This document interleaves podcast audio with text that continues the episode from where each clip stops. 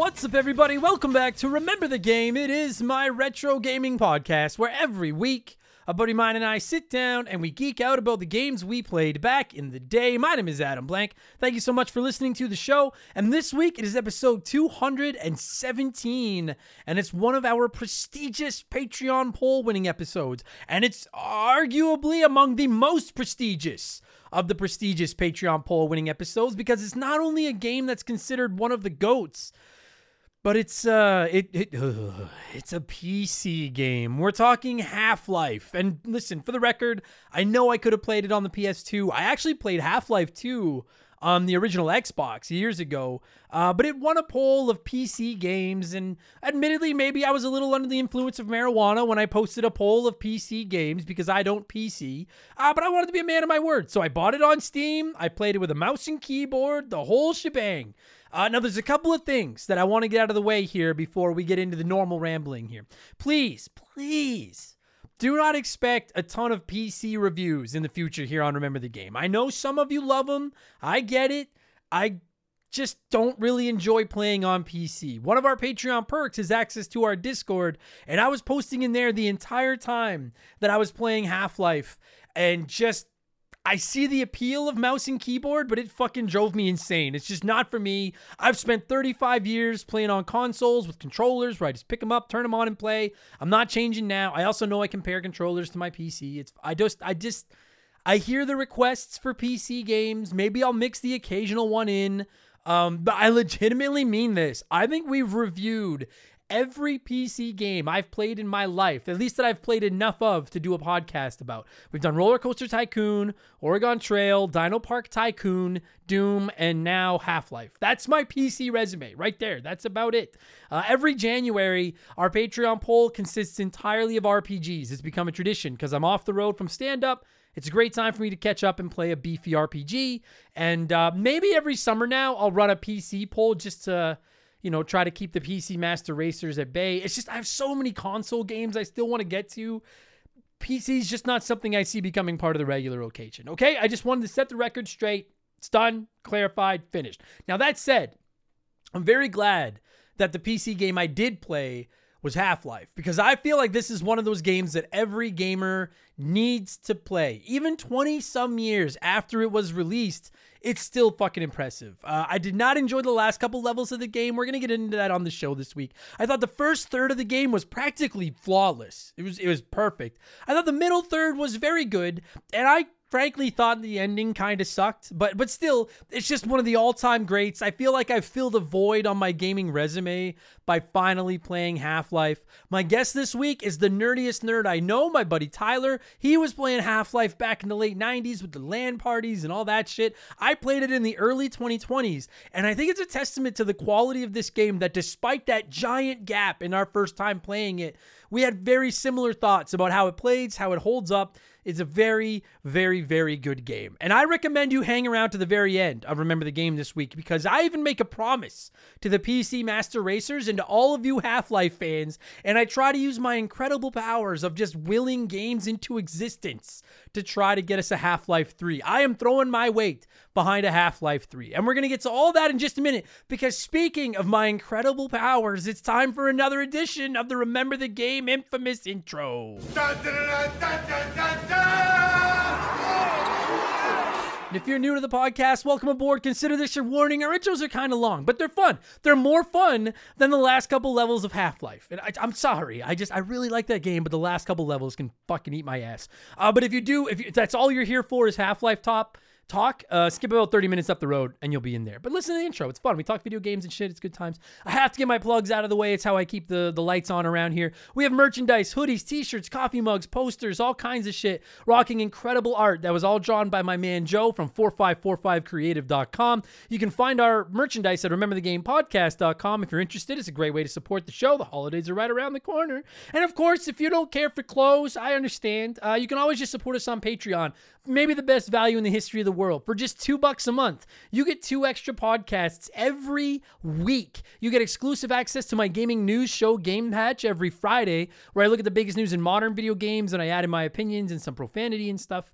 And Expansion Pass goes live every Thursday, and it's a different show every week. I do game and console rankings. We look back at particular characters, different genres, consoles themselves. There's some comedy episodes in there. There's modern game reviews, a ton of modern game reviews, all spoiler free free, by the way. Um, this past week on Expansion Pass, I actually shared some stories about my regular Remember the Game guests.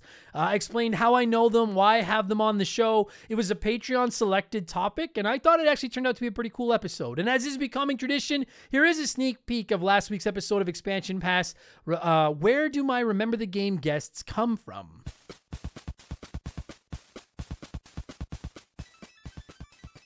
My favorite story about Mark was he used to work the light at the Yuk Yuk's here in Edmonton. And what that means is he would do like the soundboard, and then they have a bright red light at the very back of most comedy clubs that'll flash the comedian when to tell them like, hey, you've got two minutes left or five minutes left or whatever, wrap it up. And one of my first weekends ever working the Yuk Yuk's here in Edmonton, uh, Mark was working the light. He was the, the timekeeper.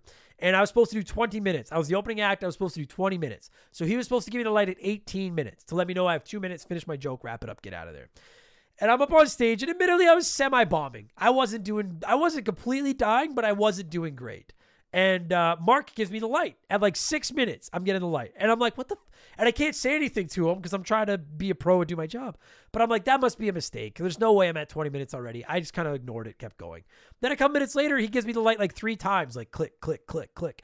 And that's his way of telling you, like, if you get it the second time, that's the way of being like, "Dude, stop. You're over your time. Wrap it up. Get out of there." But I'm only like eight minutes of my 20 minute sets. I'm like, okay, like, all right, that's it for me. I'm out of blank. Thank you so much. I leave. And I get to the back, and the the headliner's like, dude, what the fuck? You didn't even do half of your time. And I was like, I don't know. Mark lit me. I got to go see what the fuck's going on. So I go back to the time booth and I was like, Mark, what the fuck? Mark had been playing his goddamn 3DS and he had forgot to stop his timer for the host because the MC off the top of the show was supposed to do 12 minutes. So the MC did their 12, and then I had done six minutes of my time. Six plus 12 is 18. He was supposed to light me at 18. So that's now available in our archives. And this week for Expansion Pass number 131, I'm going to go with the runner up from that topic poll of a couple weeks ago. I'm going to count down the top 10 games, retro or modern, it, anything goes. The top 10 games that I haven't played but really want to. The definitive in order, one through ten list. So I, I that's been an anticipated episode for quite a while. I think that's going to be fun. Again, two bucks gets you two additional shows every week and instant access to over 250 archived podcasts. Plus, act all ad free, by the way. Plus, access to our Remember the Game Discord, the chance to vote in our Patreon poll at the end of every month, the ability to submit comments to be read on all of our shows, and you get a shout out and get to hear me mispronounce your name like I'm about to do to most of these people. A huge thank you to our newest patrons. There's some there's some doozies in here. Lady Asaku, Asa, Asaku, sorry, lady. Uh, Coach Marv, Caleb Claffy, Claffy, Claffy, Claffy. It's the Bigfoot, Graham, Smid Rock, Tiny Package, Lucas Valadez, Haley Aparicio, Eric McLennan, Ichi Nutsuru. I just got that. Ichi Nutsuru. I gotcha. Uh, Robert McPherson, Brandon Strauss, Ashes to Rainbows, Rotby, Mr. Papa Giorgio, Terror of Rebirth, Violent Turtle, Anthony Messina, TJ Williams, Emily Helm, Dropkick Mac, Nate Robbins, Terry Carruthers, Mouse Cop, Chris Kid 35, Eric Christian Powers Esquire. That's a wrestling name. Calhoun 21, Scott Jackson, Josh Maxwell, Matthew Walker, John Drews, a Waluigi to the past. I like that. And Corey Balint, Balint, I'm sure I fucked up both of those names. Where does a badge of honor? Thank you so much for the support. Welcome to Remember the Game Industries. You can find all that at patreon.com slash remember the game. And to wrap up the sales pitch, we have annual memberships now. If you sign up for a year, you get the 12th month free at all of our tiers, minus the like sponsoring an episode. Well, it's all over there. You can go see it. Uh, and 5% of my Patreon income every month is being added to a pool that we're going to donate to the Stollery Children's Hospital at the end of the year as part of my 24 hour charity stream. We're over $2,300 raised now, which is fucking sick. Uh, so you're doing good. I'm doing good. We're keeping the bills on. I'm making podcasts, wins all around. Patreon.com slash remember the game. And you can find me on Twitch if you're interested. Twitch.tv slash remember the game. I have no consistent schedule. I just get on there whenever I can. I've been playing through Dead Space over there right now to get ready for an episode. You can find that whole playthrough. Twitch.tv slash remember the game if you're interested. That's enough blowing myself. Let's blow some of you by blowing in the cartridge. It is our opening segment here on the show. I read a few comments and questions from our Patreons, usually gaming related, but not always. And we call this segment Blowing in the Cartridge. He blows all right. He blows big time. That's it, honey. Get into the spirit. Ah. Let's blow. And I just want to throw one quick note out there. Um, we're getting way, way, way more comments for the blowing in the cartridge segment than we used to get. We're up to like 50, 60, 70 a week now. So uh, this is not me trying to get anyone to up their Patreon pledge or anything like that. I rarely talk about it, but in addition to our $2 pledge that gets you two extra shows a week, our $5 pledge gets you three extra podcasts a week. I do a podcast called The Rambling Idiot every Tuesday, where I just talk about basically not video game stuff. My life, I tell comedy stories, I share my opinions. Uh, that's available every Tuesday at our $5 and up Patreon level. I'm going to start taking an extra five or six blowing in the cartridge comments each week and replying to them on the Rambling Idiot. It's like a, I haven't come up with it. I originally wanted to call it the Sloppy Seconds because it's blowing in the cartridge. But even by my standards, it's a little crass. Uh, but I am going to start replying to a few additional blowing in the cartridges every week. Um, or I guess it'd be the following week. So the, the, the remember the game today. A few of those blowing in the cartridge comments. I'm gonna reply to them on next Tuesday's rambling idiot. So I would not recommend upping your pledge just to hear if your comment gets read because I'm still gonna be answering about a dozen of like 60 or 70 every week. But if you've already been on the fence or you already listened to the rambling idiot, now I'm gonna reply to a few more blowing in the cartridges at the end of that show every week as well because I just there's just too many and I feel bad when I can't read all of them. So. There you go. Let's kick this thing off. Sir Busts a lot wrote in and said, Hey Adam, as you know, I've been stuck without power due to Hurricane Fiona, and I gotta say, man, the backlog I had downloaded saved my sanity between listening to them and a bottle of whiskey. I've made it through. Still no power, but they're saying by Monday it should be returned, and hopefully Wi-Fi comes with it. Let me just say, uh, I thought it was, uh, I can't, I thought it was Hurricane Ian or something. D- whatever. Uh, it doesn't matter. I know there's a ton of you listening to this that have been affected by that fucking storm or the storms everything that's going wrong. Fucking goddamn planet's trying to kill us. Uh, let me just say, there's literally nothing I can do to help you other than ramble into this microphone and hopefully take your mind off what's going on for a little while. I hope everybody is safe and okay. And uh, I'm sorry you're going through what you're going through. And uh, you've got to remember the game. Official thoughts and prayers. You've got our, you've got us behind you because it's fucking. I bitch about Alberta sometimes because it's just a giant frozen field of dirt, but sometimes a giant frozen field of dirt isn't so bad. So I hope everybody out there being affected by these storms and the hurricanes and everything, I hope you're all doing uh, okay. Uh, Johan Mahia. I know that could be Johan Magia, but I think it's Johan Mahia. I hope I'm saying that right. Uh, said, Hey Adam, this time I'm writing in for help. Could you explain, like I was six, how PlayStation Plus works? They just charged me my annual membership, but I have no idea what the hell I'm paying for. Unfortunately, I can find the info that my I can't find info that my dumbass can understand. Thanks and keep kicking asses. I don't kick. I get my ass kicked. I don't kick a lot of asses. Uh, I'm actually thinking about dedicating an episode of Remember or Expansion Pass to reviewing PlayStation Plus next month with all the new tiers. Just quickly, yeah. So explaining it to you like you were six. So I got to like, you know, squat down so that we're face to face. I don't have to squat that far because I'm pretty short, but we're face to face. Uh, so there's basically three. T- for the longest time, PlayStation Plus was PlayStation Plus. I don't know what it's worth where you are here in Canada. I think it was 60 bucks a year or something like that. And you paid for the year, and it gave you access to play online because there's a couple of games like I think um, I think Fortnite you can play without PlayStation Plus, but like most games you need to have PS Plus to play online. So it gave you access to play games online. It would give you discounts on some games on the PSN the store, and then you'd also get two, three, four games a month for free that you could just add to your PlayStation collection. And then as long as you have a PS Plus membership, you can download and play those games anytime you want. And if you've been doing that since like the PS3, you have got hundreds of fucking games just waiting for you. And every month they roll out a few more. So, but now they've rolled out two additional tiers. There's PlayStation Premium and PlayStation Extra. And I I want to I should have I should have looked it up. I believe PlayStation Extra is like a second is if so consider the basic PlayStation uh PlayStation Plus to be like PlayStation Plus Bronze. Like that's the one that's existed forever. You get online access, 3 or 4 free games a month and discounts on some games. Uh PlayStation Silver is what they're calling PlayStation Extra.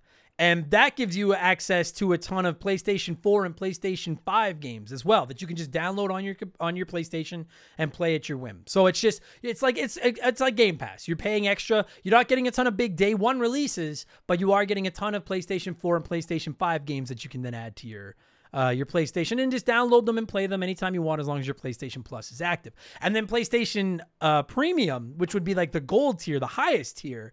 Uh, with that, not only do you get everything involved in those previous two tiers, a ton of PlayStation 4 and PlayStation 5 games, you also get a hold of a ton of PlayStation 1, 2, 3, and PSP games that keep getting, those libraries keep getting added to every month. And then those games are all downloadable and playable as well, except for PlayStation 3. For some, something to do with the tech I don't know. I'm not going to try to explain it. But PlayStation 3 games you have to stream via the cloud. So I would highly recommend if you're on the and then you also get access to like timed demos, you get access to cloud saves, there's like a couple other little perks, but that's basically the gist of it. Basic PlayStation Plus gets you online access and a couple of free games every month.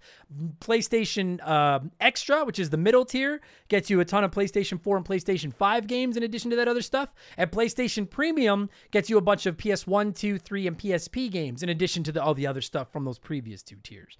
So I, I, I know it's clear as mud. I hope that that helps. Uh, Johan, I will say I upgraded to the PlayStation Plus Premium about a month ago because I wanted to buy a game that was $20, but I just re upped my basic PlayStation And then it said for about 60 bucks, I could upgrade to PlayStation Plus Premium for the year, and the game I wanted was included. So I was like, well, 20 bucks gets me this game, 60 bucks gets me that game plus a ton of other ones for a year. So I decided to pull the trigger and upgrade, and I gotta say, I've been pretty impressed. I'd like to see more games added to it, more bigger name games, because there's a lot of studs in there. Um, but it's pretty it's pretty impressive. I think I'm gonna do an expansion pass about it next month and review PlayStation Plus Premium and all of the tiers in there. So I hope that helps you a little bit. They did not keep it simple, that's for true. Uh, Tom Houlihan wrote in and said, Hi, Adam. Can I get a quick shout out for my daughter, Quinn, please? Have a nice day. Hi, Quinn. What's up? If you're listening to this, please don't repeat any of the things I say at school because I say a lot of bad words. Uh, but what's up, Quinn? I like your name. Quinn's a cool name. I like that. Uh, Rot Rotby Rotby? Rotby. I think I'm saying it right. Greetings, Knucklehead. I discovered this podcast in the past month and I have been fiending on it through my workdays ever since. I've never liked any podcast before, so it would be an understatement to say that I love the show. Well, thank you, Rotby. One of many things that particularly struck out or stuck out to me about you is how you've declared that you non-ironically love pop music. So I want to know musically, play one, remake one, erase one. Britney Spears, Christina Aguilera, and Pink. Uh, that's actually thank you for listening, Robbie. That's easy. I will, and I do love pop. Music. I love pop music, Uh, especially '90s pop music. I will play Britney Spears because her catalog is outstanding. I will absolutely remake Christina Aguilera because listen, I love Britney Spears as much as the next person. Christina Aguilera has got one of the greatest voices ever, and I just want to listen to that woman sing for all time. She is a fucking beast. And then I'm gonna race Pink. I'm not anti-Pink, but she's, you know, I. I entered manhood with Britney Spears. Like I, that, she, I fell in love with that woman, and I just think Christina Aguilera is far and away the best singer of the three. And I like Pink, but someone's got to go because I play by the rules.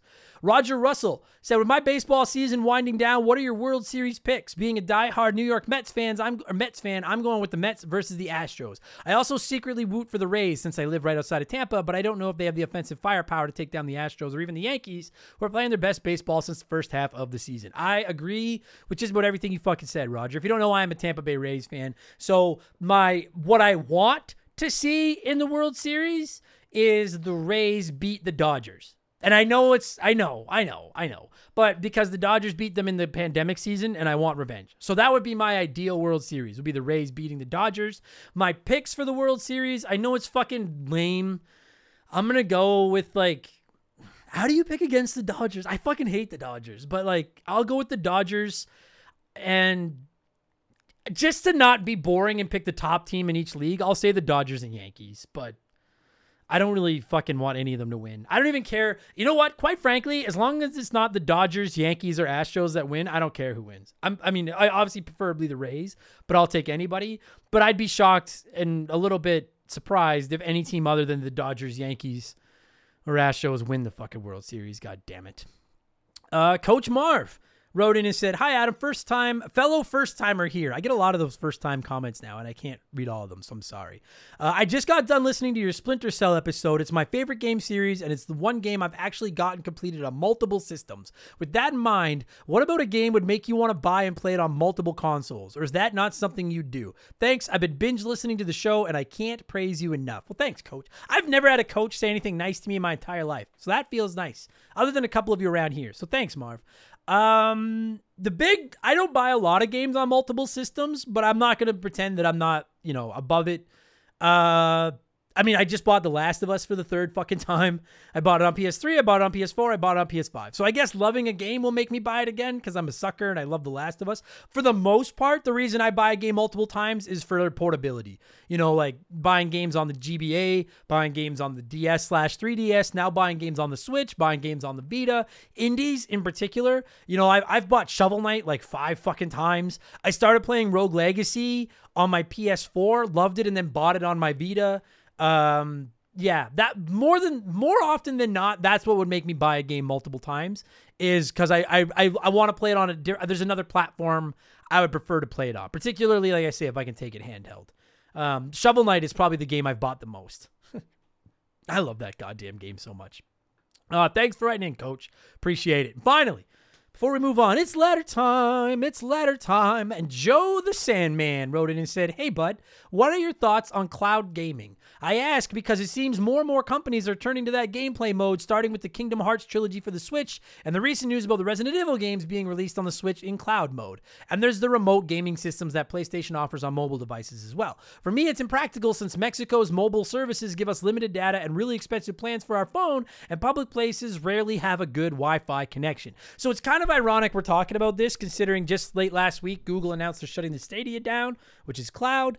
Um, my personal opinion on this is I was anti cloud gaming for quite a long time because I hadn't had good experiences with it. But in the last six months or so, I've kind of 180. Now, I will throw out there, I live in Canada. I don't know how our internet and our Wi Fi stacks up against the rest of the world's, but I have an unlimited data plan on my cell phone. I have unlimited data on my, you know, my home internet, and I have pretty good home internet. So I I'm in a you know fortuitous uh, position compared to somebody like yourself, Joe, that said you've got uh, very expensive data plans for your phone and bad Wi-Fi out in public.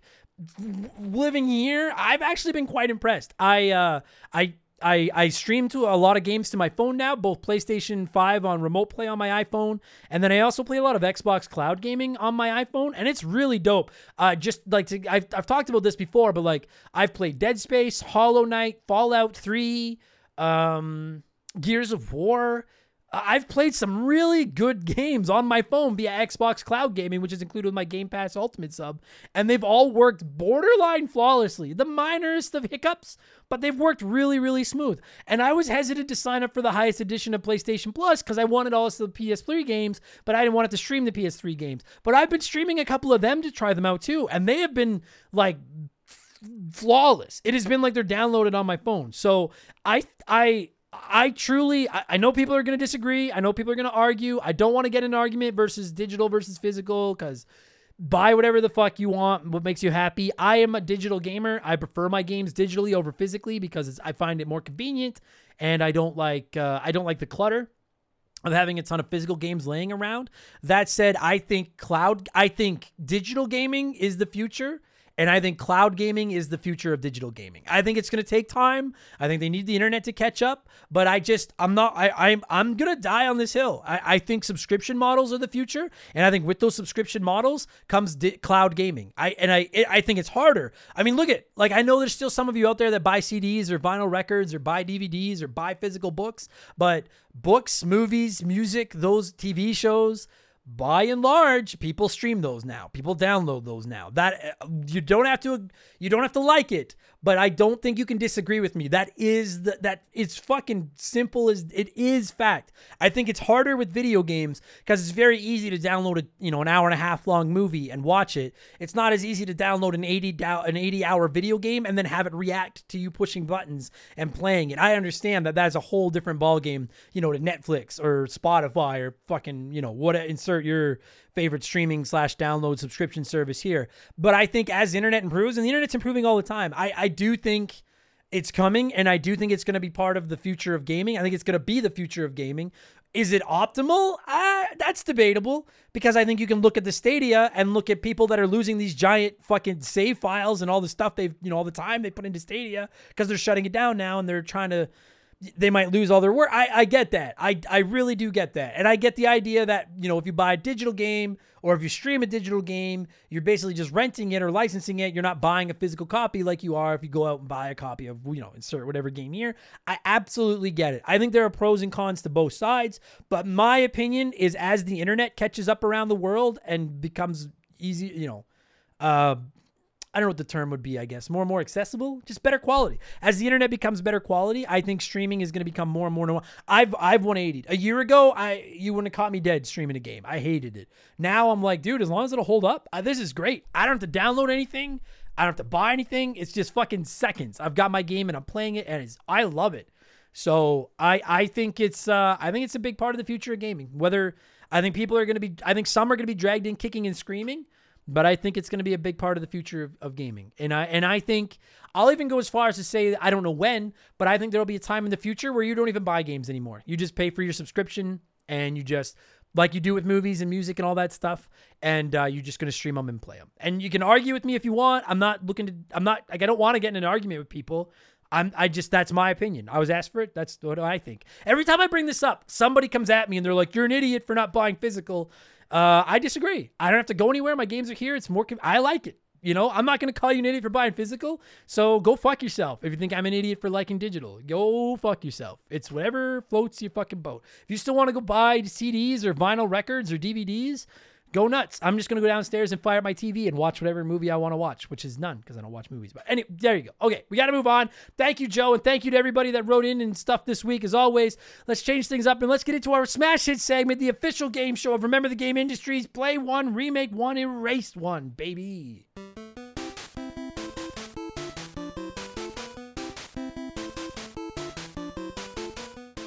Also, as a follow up to that streaming thing, uh, I am going to be releasing every episode of Remember the Game Ever on cassette tape someday, or maybe eight track when I'm done. But I'm, I'm well, I mean, I'm mostly kidding. I don't. It would be kind of fun, but whatever. Anyways, uh, let's get let's get into play one, remake one, erase one. The rules are simple. Every week, I give our listeners three retro video games. They can play one as it was released, remake one however they want as a modern game, and the third game is just a race from time forever. And as always, there are no wrong answers. There is a right one. We'll get there in a minute. This time around, I went with three PC shooters, you know, in account of Half Life, and frankly, maybe the only three retro PC shooters that I know, and that is Doom, Wolfenstein 3D, and Duke Nukem 3D.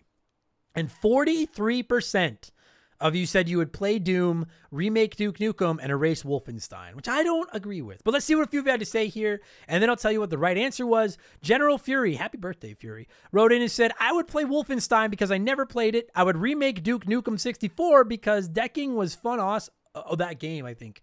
I think you did voice to text because it says decking. I think it's that game was fucking awesome. And hail to the king, baby! It's time to kick ass and chew gum, and I'm all out of gum. And lastly, I would erase Doom because I never played Doom on the PC, being that I didn't have a PC strong enough at the time. And when I did finally play my first Doom game, it was Doom 64, which was too dark. It didn't do it for me. I see. I've never Doom 64. I think is the only Doom I haven't played.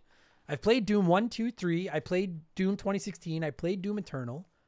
I don't think I've ever played Doom 64, but I have heard that it was very dark. I get that. So I, I can get on board with that. I have no problem with that logic. That's fair. I love that you played Wolfenstein because you never have. I like when people do that. That warms my heart. Citizen Insane 45. My first fucking double secret probation in months on this show because I've tried not to be as angry. Wrote in and said, Play Doom. One of the most influential games of all time and still playable to this day. No question. Remake Duke Nukem 3D. I spent countless hours playing this as a youth. Keep it mainly as it is, but just touch up the graphics and frame rate. Wolfenstein does show its age now and is arguably the best option for a remake, but I can cannot get rid of either of the other two. So now, before I fucking yell at you for this, let me just make sure that I'm right before I put you on double secret probation for breaking the rules. You said play Doom, remake Duke Nukem, and then you said Wolfenstein shows its age and is arguably the best option for a remake, but I can't get rid of either. Okay, you know what? You're safe because I thought you were saying that you would just play Wolfenstein and Doom and remake Duke Nukem. I think you're very reluctantly saying you'll erase Wolfenstein just without erasing it. So assume I'm going to give you the benefit of the doubt, Citizen Insane, that you played by the rules and erased Wolfenstein. Maybe I just misread your comment. So you're, oh, but you're on thin fucking ice, Citizen Insane. Uh, Trip, good logic though. I can agree with the logic. Triple wrote in and said, You can't erase the two godfathers of first person shooters. I'm going to remake Wolfenstein, the original, the creator. Every first person shooter owes this game. I'll take a new Mecha Hitler, play Doom. It took Wolfenstein and made it better and more popular. Duke Nukem was the easy choice to erase. Although it's a good game and hilarious, it just doesn't have the legacy that the other two do. And I agree. And there was a lot of people writing in to defend Duke Nukem, but there was also a lot of people being like, it might be the like the the funniest, silliest of the three, and it is. But I, I would I would I would agree with the argument that Doom and Wolfenstein have bigger legacies. And that's not to shit on Duke Nukem, but I, I can get on board with that. Uh, Ryan Perry said, "Did you just watch Sophie's Choice?" I, have never watched. I don't know what. The, I don't watch movies. I don't really know what that is. So no, I didn't. Uh, this one is painful. Play Duke Nukem because I absolutely love the levels. Remake Wolfenstein because I haven't played any of the newer Wolfenstein games for whatever reason. And erase Doom because while it's amazing, you can't kill Hitler. I, I want to say it's ballsy to erase Doom, but that is sound logic. If you're like, well, I want to kill Hitler, and I, I, I can get all right. I can I can live with that. It's it's bold take to erase Doom, but that's fair. That's fair argument. And Charlie Charlie, one of the greatest log. Uh, just oh, listen to this. I fucking laughed so hard when I read this comment. Charlie Charlie wrote in. Uh, this is an easy one. Play Doom because you can play it on literally everything, and it's the game that got me into gaming. Trash Duke Nukem because it's a dollar store ripoff of OG shooters. And remake Wolfenstein because killing Nazis only gets better with better graphics. I love that logic so much. Remake the game just so that killing Nazis becomes more enjoyable in HD or in 4K or whatever. That is just well done, Charlie. Out fucking standing logic. I love it. And you're right. Killing Nazis does get better with better graphics. Uh, I agree with 34% of you this week, including Samuel Mitchell, who wrote in and said, I'll play Doom because it's pretty perfect in its base form. I've been playing the OG on Switch. It still holds up. I'm going to remake Wolfenstein. I'd love to have the game with upgraded sound and graphics without the slog story that's in the current gen titles and erase Duke Nukem. I never played this one back in the day, and when I did play it recently, it didn't blow me away. I'd rather just play Serious Sam and have good dumb fun with a game that did it better without all the boner jokes. There's nothing wrong with boner jokes. I don't agree with your logic necessarily, uh, Samu, but I do agree with your order. I will play Doom because, yeah, it's Doom. I cannot bring myself to erase Doom. I like it as much as everybody else. I'm going to remake Wolfenstein because I actually really like the modern Wolfenstein games a lot. And I just want to see more of them. I really like the modern Wolfenstein games. And I'm going to erase Duke Nukem because I've played them and I just not, I don't really enjoy them. I just think, I don't know. As a comedian, I think they're kind of hacky. And I, I know some are going to yell at me for that. Not for me. I don't care for Duke Nukem. So I'm going to erase Duke, and I'm not really going to fucking feel that bad about it either. Uh, thank you to everyone that wrote in this week. What have I been playing over the last seven days? And we'll get into Half Life. Um, mostly just Grand Theft Auto 4 and Dead Space. That's really all I've been playing in preparation for a couple of upcoming episodes of the podcast. And that's I'm not going to tell you what I think of either one. You're going to have to wait for the fucking podcast. That's really all I've been playing.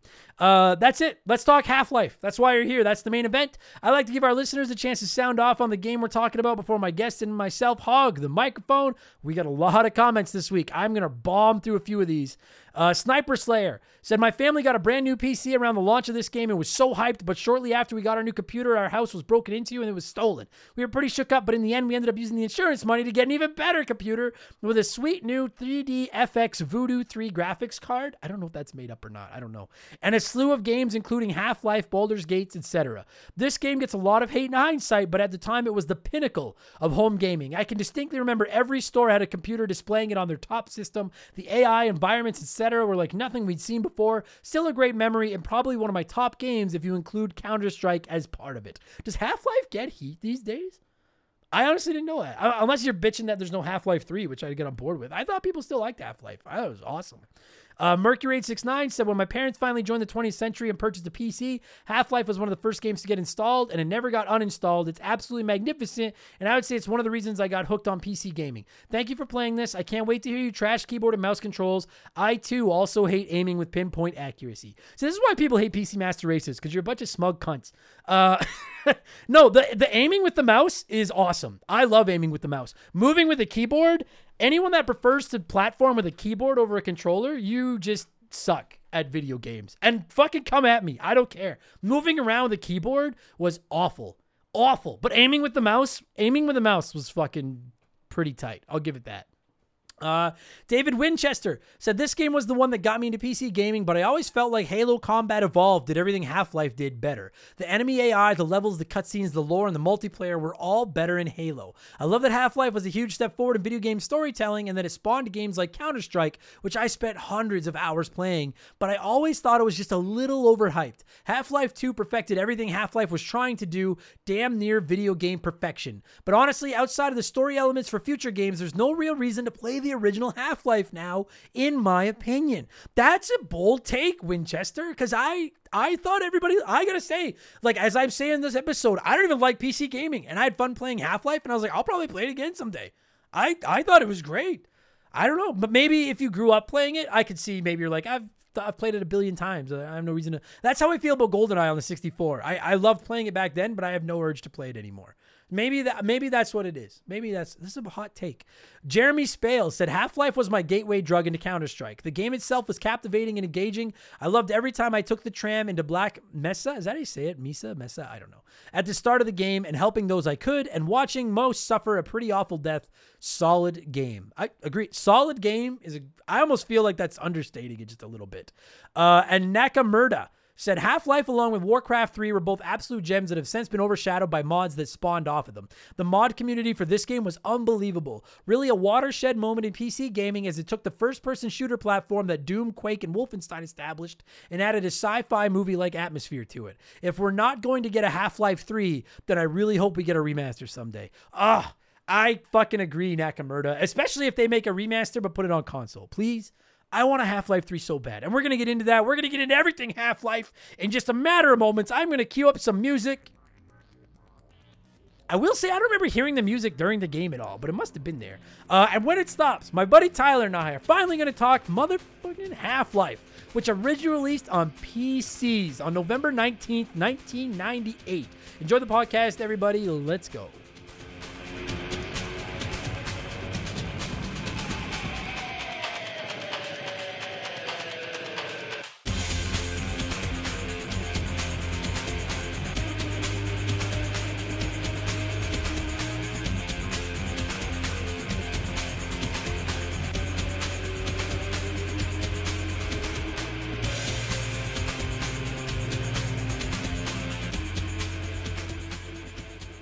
Okay, so uh, boy, uh, as I'm sure I've explained in the intro, I'm a little nervous this week. We're talking a PC game. PC games are not my forte. Uh, fortunately, I have friends that are fucking nerds, and I called on one of the best this week to carry me through what I would imagine is one of the more anticipated episodes of Remember the Game over the last 217, 18 weeks. I'm not sure how many episodes we're at by the time this goes live. Uh, it's my pal Tyler. What's going on, man? How's how's life? Hey, Adam, doing well. Uh, life is amazing, absolutely amazing. Life is amazing, We're Dude, not- and, and like and Yeah. it's and it's the fall. Fall is the best season. You can wear a jacket, you don't have to. It's kind of warm out, but it's kind of crispy out. Yeah, Love it. I love the smell. I like the orange leaves. Good shit. Yeah. It's a great time to sit inside and play video games, which is what we're talking about this week. we're talking, oh boy. Okay, so we're talking Half Life. Now, Tyler, I'm sure I've already explained in the intro. I only played this for the first time about three weeks ago. I played it with mouse and keyboard, which I don't know if I ever want to do again. I don't want to get, I don't want to go back down the mouse and keyboard rabbit hole because all I've explained during the intro how I just, I, I don't get it. It's 35 plus years of using a controller. My, my fingers are trained. I'm not changing it up and going to mouse and keyboard now. You're, Oh, you're, I get it. I I get it. Some people are coordinated and some people are not. You Like, know, thank some people you. can only use their little thumbs, and other people can use all ten digits. It's so get it. stupid. Like the mouse, I don't want to go back down this. Like you fucking how we're a minute. We are a minute and 38 seconds into this episode and I've already gone back on my pledge to not go down the fucking mouse and keyboard rabbit. All right, let's fucking do it. Let's let's let's rip the band-aid off. Let's fucking do it before we get into talking Half-Life. Uh I listen, I am not slamming people that use mouse and keyboard. Because I will say the mouse in particular when it came to playing if this was my first first person shooter ever other than like playing like Doom like way back on the day on like my you know with just a keyboard uh Yeah. using a mouse to aim a gun in a first person shooter that's the tits. That's pretty that's pretty handy. But trying to fucking in particular the platforming in this game which admittedly is by far my biggest beef which we will get to I don't get it. Like trying to fucking my hand. I, I- granted, I don't have a gaming keyboard either, but like my hand is cramping up, and I keep pushing the wrong buttons on my fucking keyboard, and it just I don't get it. So I'll just I know there's some PC Master Racers listening to this that are having fucking asthma attacks or something right now. Uh, are you like mouse and keyboard over controller when it comes to shooters and stuff? Uh, I kind of play the hybrid, so it depends on the shooter. Like uh, something like Gears of War, which I now play on PC, I would use a controller 100 percent of the time, and I know that's a third person shooter, but um, just like does, sorry does that have to do with like the getting in and out of cover and stuff like that like it's just because like that Yeah, game is so based just- on cover and things and the rolls, everything like that. Um, but then if I play a shooter like uh, Escape from Tarkov or like even uh, Modern Warfare, actually Modern Warfare, I like Warzone, I'd probably want to use a controller over a mouse and keyboard. But Escape from Tarkov, which is more about sniping and uh, positioning, I'd hands down rather use a keyboard and mouse. that's fascinating i like So so movement, prefer movement with a controller, prefer prefer like precision shooting with a mouse and keyboard. Okay, I, and I and I will listen. I, I really don't want to like because I've had so many messages from people about this and stuff. Like I don't want to. It's what you know, different strokes for different so- folks, right? Like I like peanut butter on my toast. Some other people like Vaseline. It's fine. Everyone likes their own thing. It's great. I just the mouse thing is handy. The keyboard thing is fucked up. But whatever. I, I digress. We're here to talk Half Life, not have a debate about fucking mouse and keyboard. Now, I played this for the first time about two weeks ago, but this game is like 25 years old or 24 years old. 99, Yeah, 24 um, years old. So I assume you've played this in 90, eh, 99? 98. Uh, late yeah, 90s. because I think it was first, yeah, first shown in E3 in '97 or something like that. yeah. And so, like, and and this was Valve's first game too. Like this was, and Valve is, you know, a very big, you know, I don't know if it's a household name, but a big gaming name. Like, dude, you know, everything. responsible Team Fortress and Yeah, like everything Valve touches. Like I'm just looking at the list Cool. of and like again, you guys know right? Like this is not a history lesson podcast. We don't do a lot of homework. But like when I think of Valve games, the number one thing that comes to my mind is Left 4 Dead because I love Left 4 Dead. I don't play a lot of online shooters, but I loved the Left 4 Dead games. But then there's also Half-Life. There's also Portal, Counter-Strike, and it just and now they've obviously Yeah. got Steam where they're just printing fucking money. And now they've got the Steam Deck and stuff. And it's just is I would argue there are few developers slash companies in gaming these days, or I would say over the last 25 years, with a golden touch as powerful as Valve's. Everything they touched fucking just prints money. It's insane. oh, and I would say they're some of the pioneers to uh, professional gaming, like uh, to esports. So like Dota 2 is huge, and that's a huge esport game. And MOBAs are the first games to be esports, but then Counter Strike is like the, uh, you know, the pillar that built uh, first-person shooters Yeah, it's it's it's uh, for for esports. like I nothing but respect on this end from Valve. And I understand we can complain about, you know, Steam and some of the things they've done with uh, monopolizing them, blah blah blah blah. I don't even care about any of that. Valve is cuz I don't play on PC. Valve is fucking the the Midas touch of gaming. And the thing is is like you're right. And I honestly didn't even realize it until you said it like a minute ago. Everything started for them with Half-Life. I had no idea this was their first game.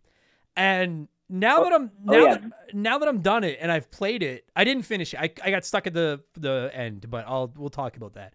Uh, but I have played it, and I'm like, and I'd already I had played Half Life Two years ago on the original Xbox and really liked it. And now that I finally played this one, I'm like, this is a fucking goddamned impressive debut. Like, holy shit! Now it's 24 years old. I played it about 24 days ago. I assume you played it earlier than 24 days ago. Yeah, I played it 24 years ago. yeah, I assume you're like a, you're like an OG. Uh, yeah. so I, I I gotta wonder then. Like, I imagine the impact of it was a lot different back then than it was on me playing it a month ago. But I will say, even playing it a month ago, I see, like, I get it. Like, it's it's a fucking impressive game. I cannot even fathom what it was like to play it back in like its launch in like the heyday. Like, this Yeah, thing like, must have changed the game. Well, so one of the things that it did that no other gaming like games at the point at that point were like Doom. Uh, I think Duke Nukem probably was out. Yeah, Doom, Duke Nukem, Quake, right? yeah. Where you like- had these like you know very fast, like you're floating over the floor, so you didn't feel like you were taking steps. Gordon feels a little bit like he's doing that still. It doesn't feel like you don't have head wobble or anything yet. I don't think. no, um, it, di- no, not really. But But the thing that it did was it had the story happening around you. Like it wasn't like you were reading some text on a data pad or, you know, just like looking for random random keys to open like the blue key card for the blue door. Like you actually had like um, you know, interactions with NPCs. Like that didn't exist before this game. It didn't have that at all. totally. The the the, A, the AI in the game or whatever, like the you know, the programming for the game was unique and new. Like pushing the envelope Sure. that you wouldn't have you wouldn't have Halo without Half Life. Sure. I can I can get on board with that. Like I I like I said, I in in small doses as a kid I would play like Doom and like Wolfenstein, you know, like the the and like Mhm. listen, I love like does anyone not love original Doom? Like everybody loves Doom, right? Like Oh yeah, you, yeah, right? Like it's Doom. classic. It's fucking yeah. It's it's it's it's like it's beyond classic. Like it's fucking Doom. It's awesome. But like you're right. It's very floaty. Let's call a spade a spade. There's not the story isn't great. You're fucking just basically like you said, looking for the blue key card or the yellow key card to open the next door, and you're fighting these weird looking demon things and these floating devil eyeball head things as you're doing it. Yeah. And like even playing this game for the first time in 2022, I could see like I'm like, dude, this is in particular. I I would. I don't know if this is gonna be a popular take, and we'll get into the game more in a minute. I just kind of want to talk about like its impact. But like to me, the first third of the game was outstanding. The middle third was good. I didn't care for the final third.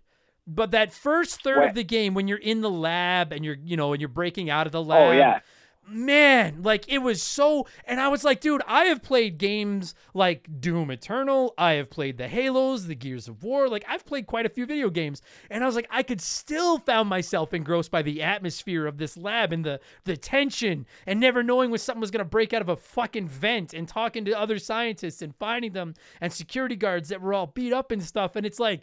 I, dude, I, I really didn't even think to compare it to original Doom, but if you're comparing it to games like Doom from back in the day, oh my god, what a level up!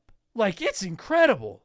It's it's yeah. Like th- this was released right when like Quake Two was released, so that's kind of the era. Like it was, you know, Quake Two pretty much was like Quake One, uh, which was like Doom, which was like Wolfenstein. They- Yeah. you know, they they're shooters at that point were like really linear, just run around and you know fire bullets at monsters. You didn't have any explanation as to why you were there, unless you read the instruction manual with one of those games. You had no idea what was going on. right, right.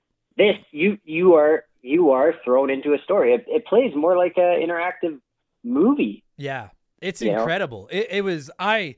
And like, listen, for all of you that are worried that I'm going to come on here and rip, you know, because I don't really like playing PC games, like that's not. I, I am going to rip on the final like couple levels of this game because I I fucking hate them. But uh, for the most part, yeah, th- I I was shocked at like how good it looked, how well it's like how great it sounded. You like you said, it's it still feels a little floaty, but like you do feel like you're taking the steps and like it really Yeah. is you in the game and it's you know what i think is brilliant especially about the beginning of this game is the way that you spend the first like 10 minutes or whatever uh nothing has gone wrong you're just checking. Yeah, just in walking through the facility, you're talking to other scientists. I think you you don't even put the suit on yet, right? Uh, no, I don't believe you. I can't remember because I remember where you get it because Yeah. you go into like the dressing room, like the locker room, and it's like over there. Maybe you do have it on. I think actually you do. I think you have it on before you go downstairs. Right, right when you're about to start. Yeah, right when you go in like your reactor Yeah. space or whatever. And you're But I, I So- think it's so I think it's so brilliant that they let you spend the first 10 minutes just playing as Gordon Freeman just a scientist, just at work, just clocking in like another day at the office, going down to do this like experiment and it like it really puts you into the shoes of like being in this lab. It's not like you said, listen, I, again, I love Doom, but like Doom you're just dropped into fucking hell or whatever and you're shooting zom, you know, aliens or whatever the fuck, demons. Yeah. Uh, this one, you're just like a guy at work to start. And then it all hits the fan. And then the way you have to climb back out through this lab that you just walked down through and see how it's all changed and ex- like I was I was mesmerized by the first couple hours of this game. I was so Well, uh, entranced by it.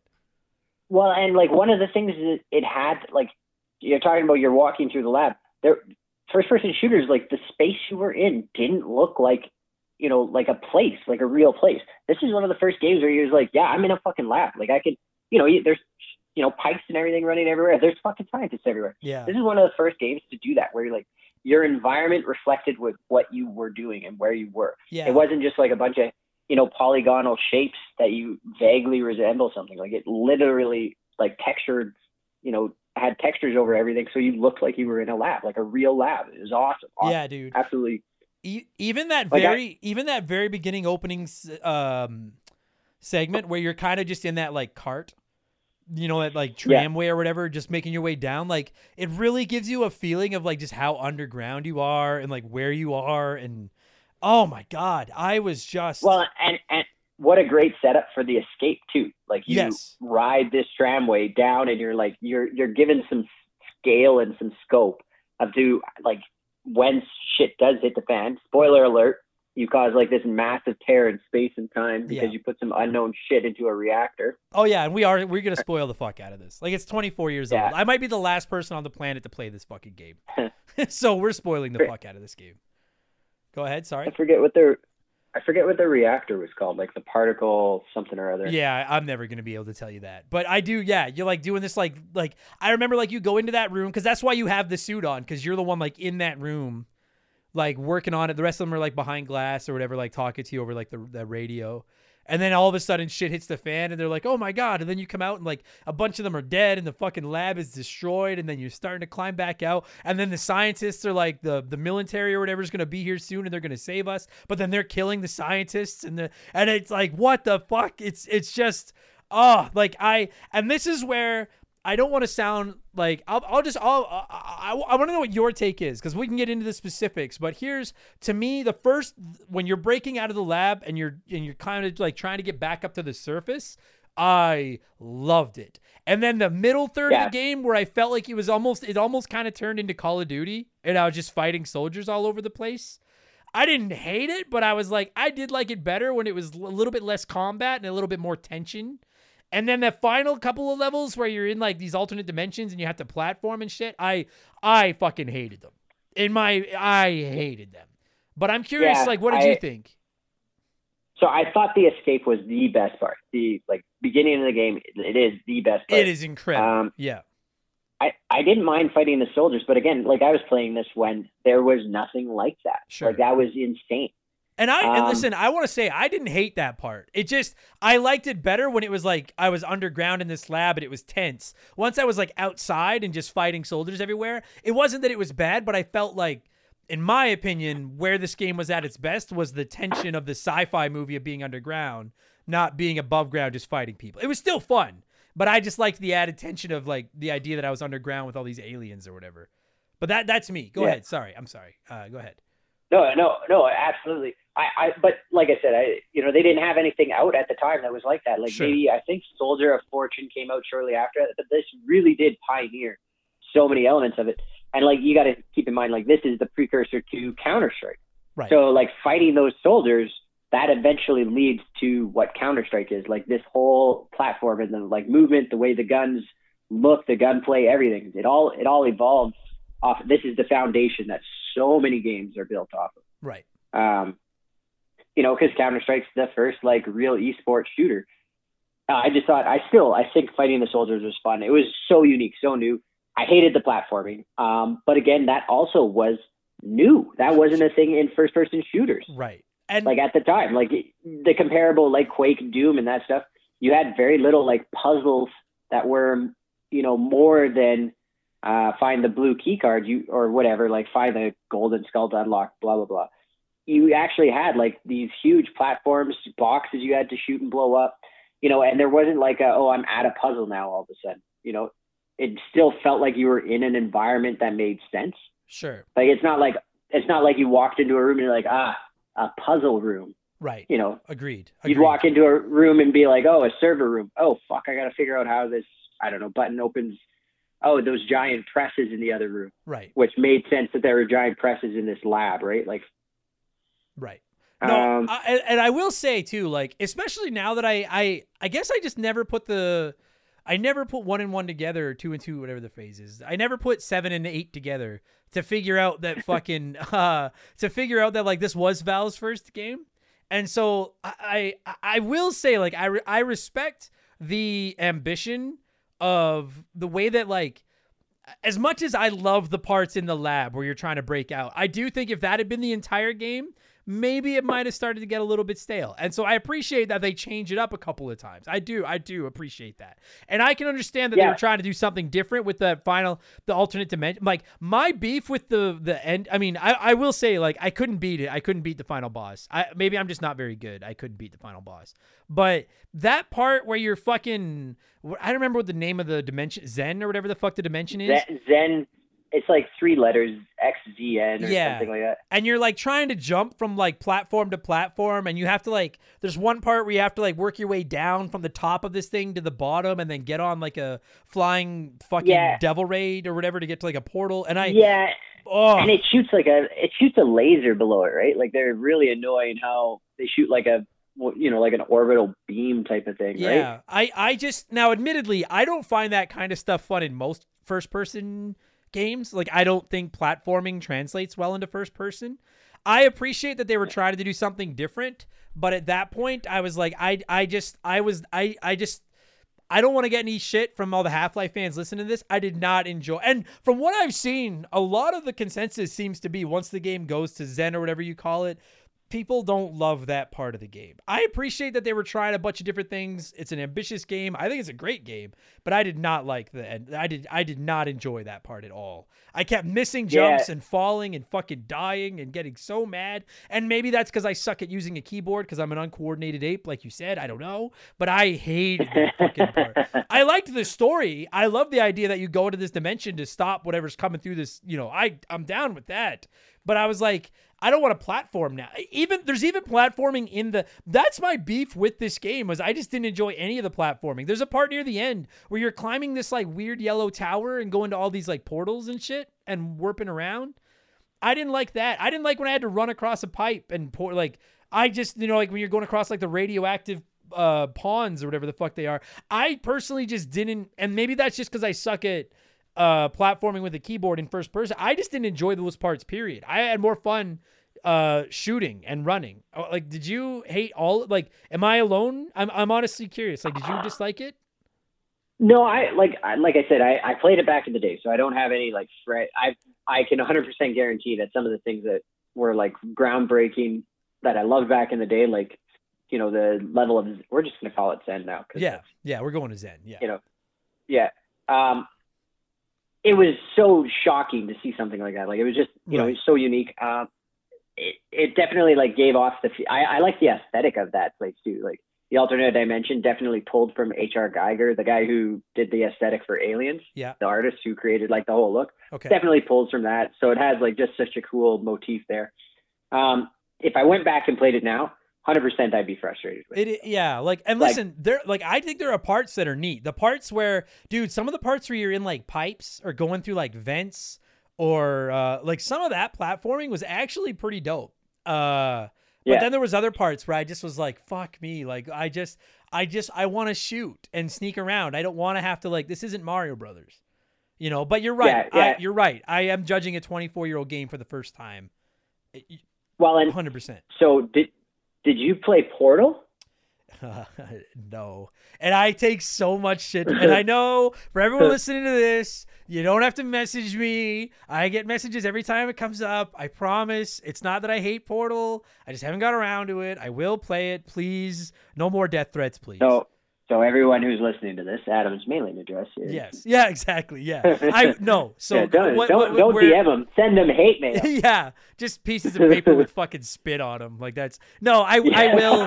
I would argue that Portal is the most, uh, especially now that I've played Half Life. I would argue Portal might be the most critically acclaimed game that I have never played.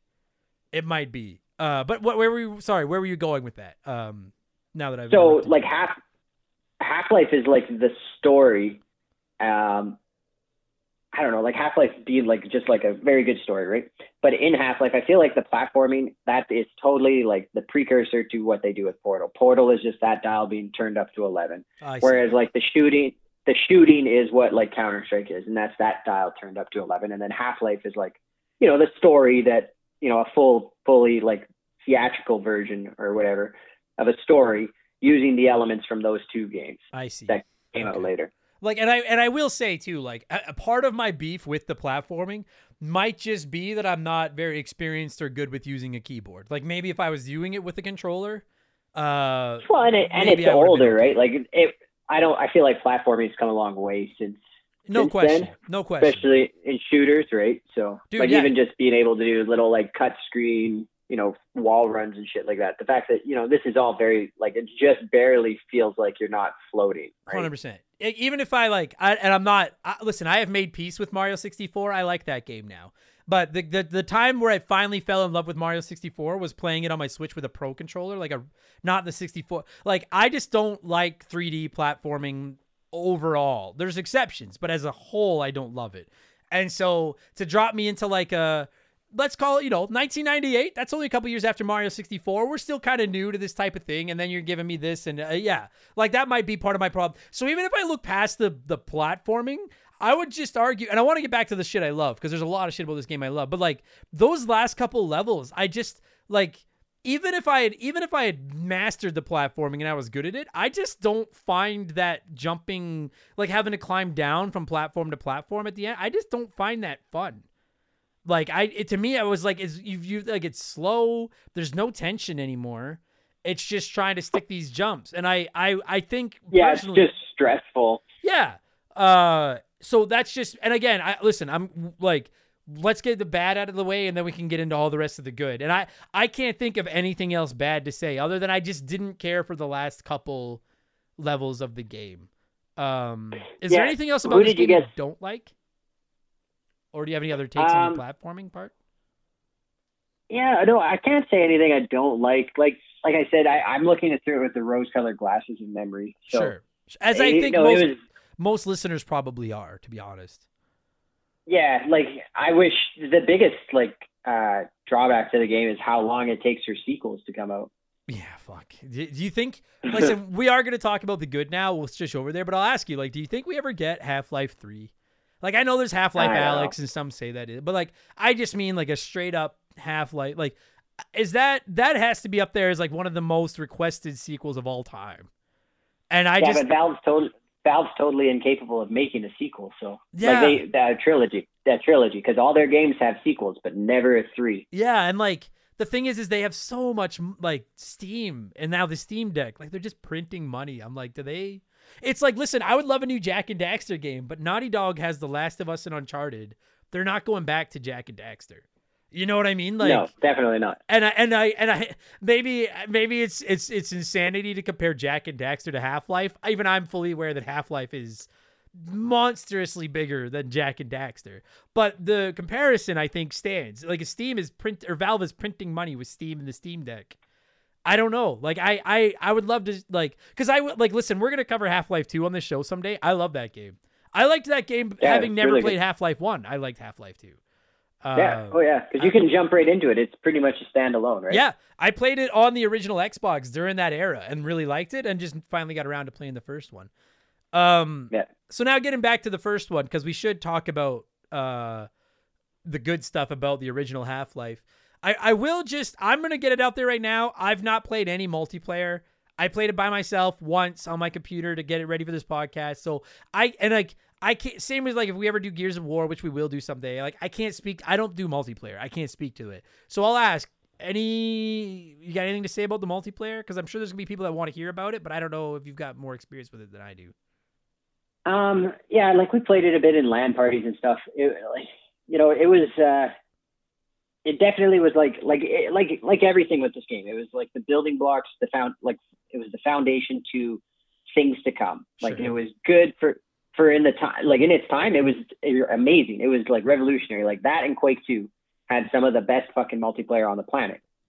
That's all, but that's all there was. And then like, you know, Half Life's multiplayer leads into Counter Strike, Team Fortress, like these hugely mm. awesome genre defining Right. uh, multiplayer games, right? So, so then I'll you know, ask. and like, go, go ahead. you, sorry. you, you, you pretty much don't have like what Call of Duty is without Half Life. right. You know?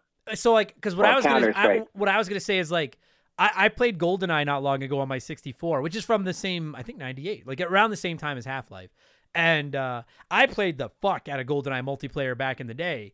But now it's like that's a little rough. Uh, But like we wouldn't, we might not have console like console first person shooters might not like Halo obviously revolutionized the console first person shooter. But I would argue that GoldenEye was the first like real first person shooter on console. And I know that Half Life wasn't Yeah. the first first person shooter on PC, but like, is it maybe in that you know that trailblazing sense? You know what I mean? Yeah, that's Uh, exactly yeah. it. It's hugely a trailblazing game. Okay. Um, so, you know, if I were to go back and play the multiplayer now, I would, you know, it's very forgettable. Right. But okay. in the time and what it led to, right. right, Sure. Okay. definitely was uh, ahead of the curve. Okay. So for those of you out there that were hoping for multiplayer, like I have nothing to say about it, and there you go. That was your multiplayer. I only played the Yeah. campaign. Uh, so we'll get back to the fucking campaign. I I gotta say, bro, when I started playing, I didn't really interpret this game as like a a horror game.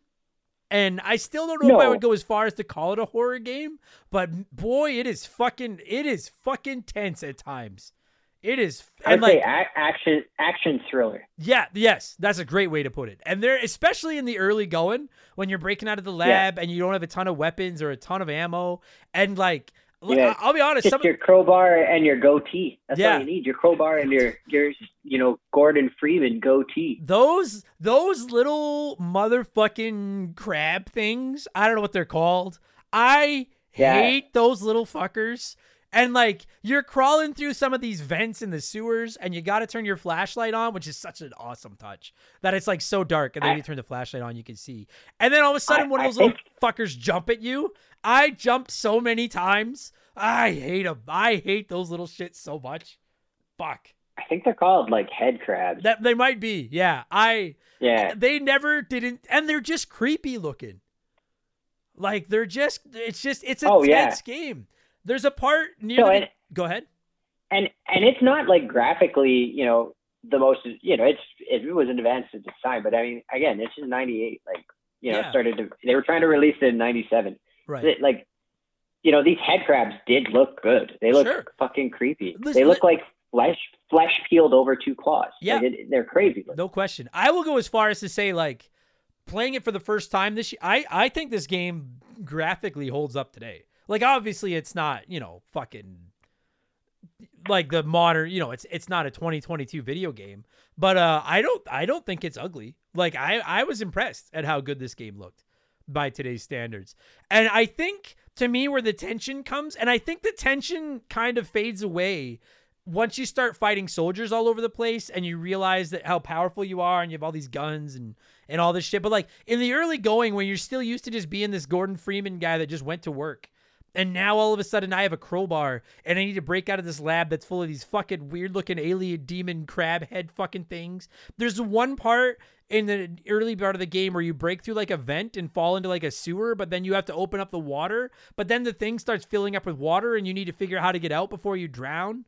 And like the whole Yeah. time these things have been chasing you, that's where I'm like, this that it's fucking tense. There's parts where you're in these like storage rooms and there's like bodies laying around and these fucking you can hear the little crab things fucking and they hop off shelves and get you and stuff. It's it's like you said, when all you have is a crowbar and maybe a pistol, it's fucking tense, man. I loved it. I love. That's why I thought the game was at its best in that first third. I loved that part of the game so much. Yeah, de- definitely. Like, Uh, uh, and like you know, you have such a unique uh, rogues gallery of of enemies. Like, it's awesome, right?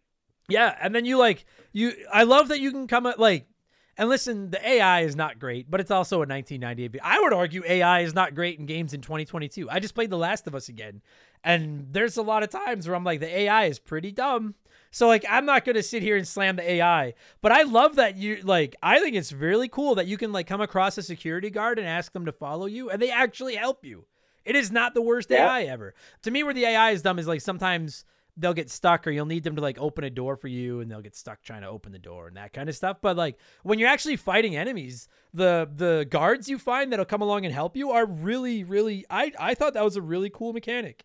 And the fact that you have the option of asking them to come with you.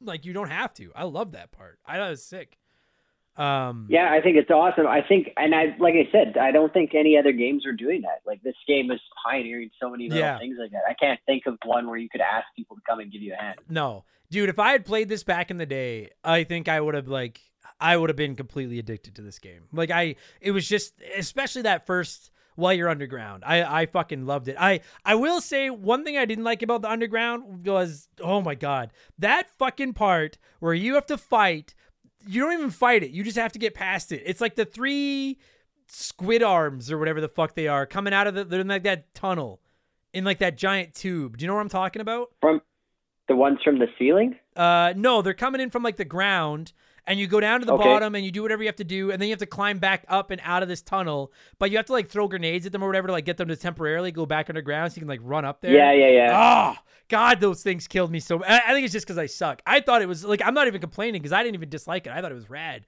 but fuck me, they killed me a lot. But I love that tension that I'm not Superman in this game. Like if I let my guard down, I will get fucking killed. I thought that was dope.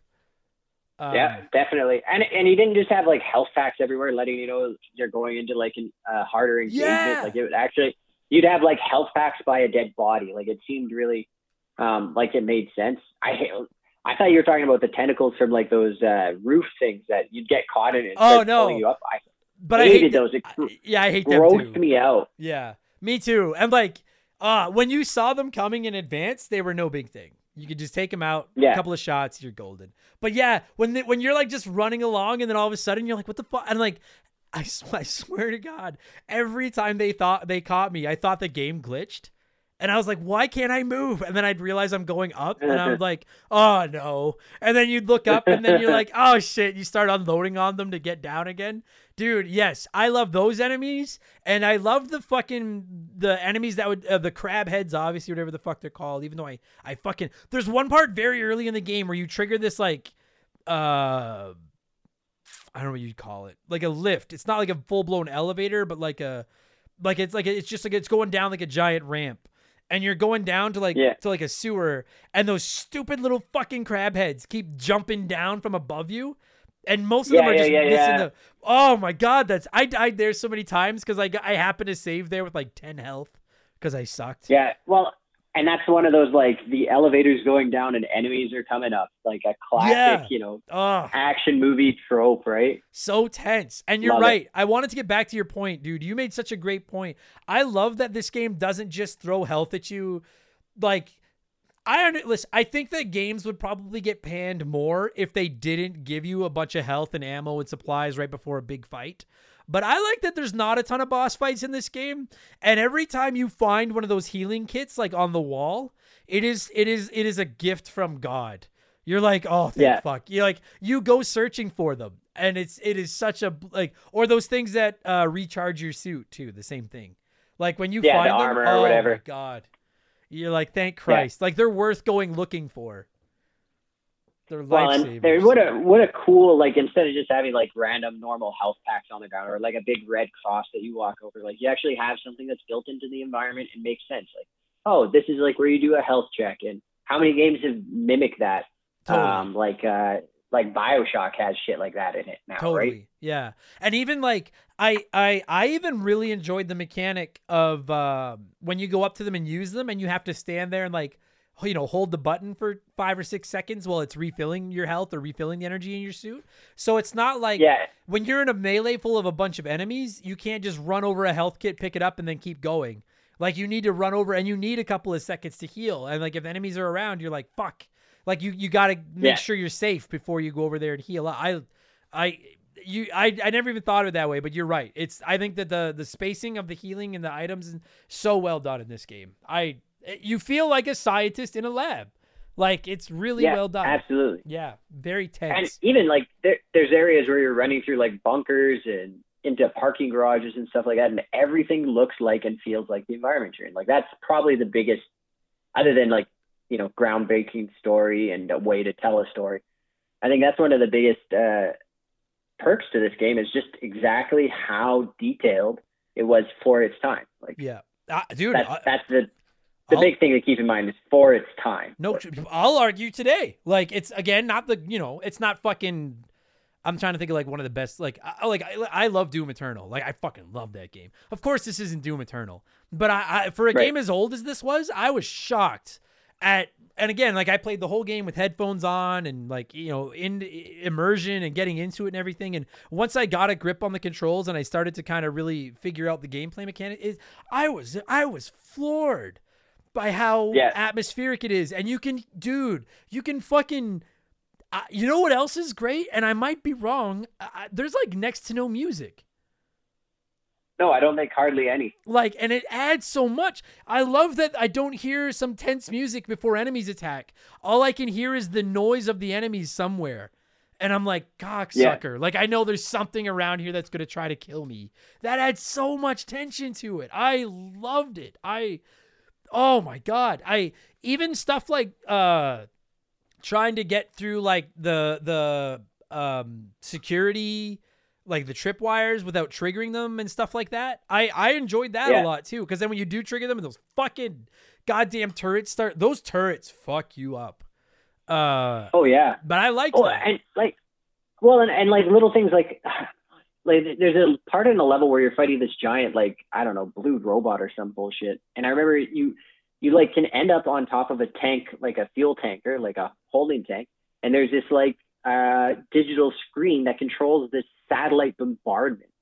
And so you aim Oh, with this thing. So the thing's walking around, and there's this little map. So you're aiming this little map at this giant robot. Like there was nothing like that at the time. Like, that was awesome such a cool little puzzle and it's things like that like like I, i'm i can't the, my every every takeaway i'm just like oh the best thing was how immersive the environment was and again it's all like it was so good no, the I- weapons were cool too like they had unique weapons too Yeah, no, no, dude. But- just but- just going back to that boss fight, I will say like I got so fucking mad at that boss fight because I kept dying on it. But I, I once I finally beat it, agreed. You're like if you've never played it, everybody, like you're outside and this massive thing chases you through this like parking garage or something to like an outdoor thing, and then you get above and there's there's like a radio there saying like, hey, everyone get out of here. But you can figure out that yeah, you move it like left, right, up, and down like a claw machine and tell it where to airstrike, and you need to lure that boss into like an arrow area where you can hit him with a, an airstrike to kill him.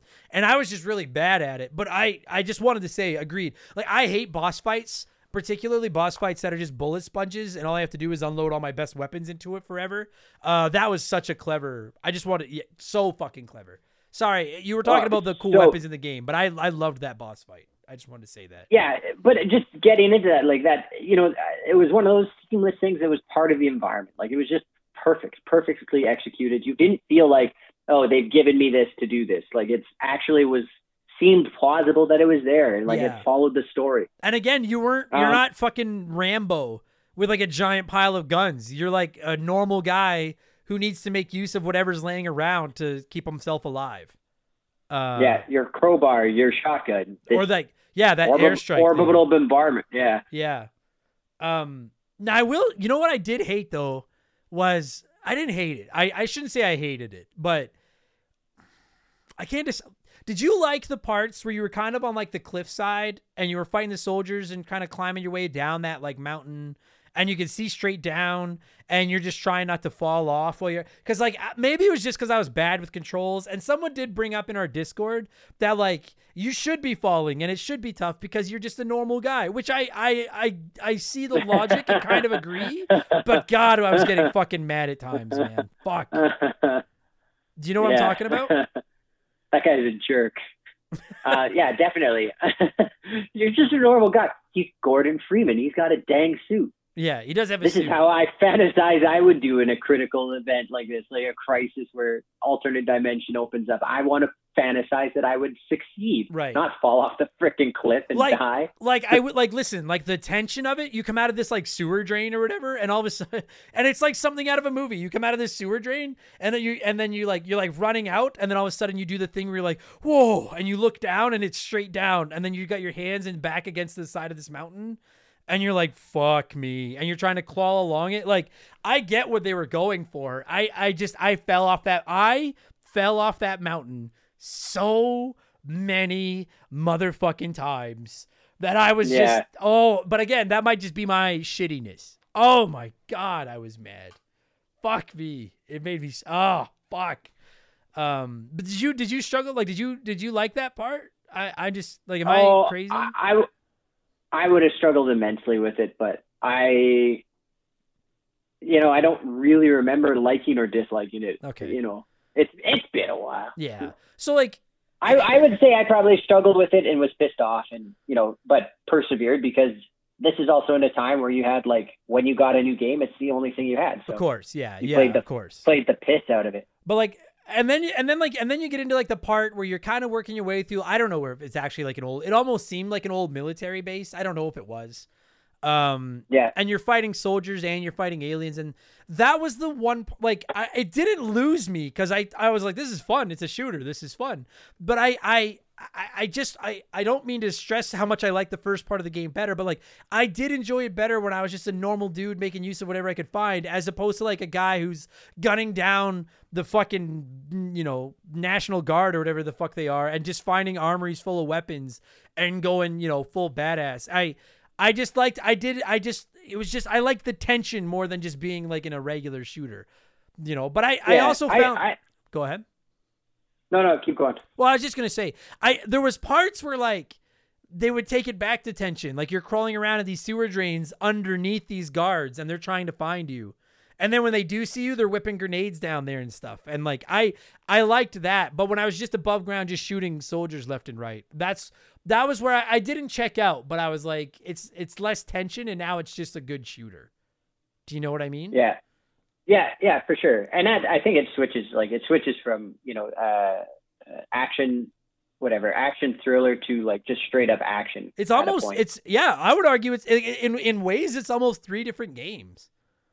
Yeah, Like- but the whole time, the I think the whole time you're like in the Lambda complex or whatever. You like this. It's all the same facility. Like those Marines and shit are part of it. I Yeah, I think I you're thought right. I thought they were like, and it's just like the cover up from the G Man to Right. like, you know, remove anybody who's seen the other dimension, the Xen, and all Right. that. Yeah, yeah. They're tr- yeah hide it right. Which like and again I I did like I really don't want to sound like I'm dissing it. I I enjoyed the fuck out of it. It was just it it went from yeah almost like a action thriller game to like a shooter to like a platformer, and I just liked each section just a little bit less.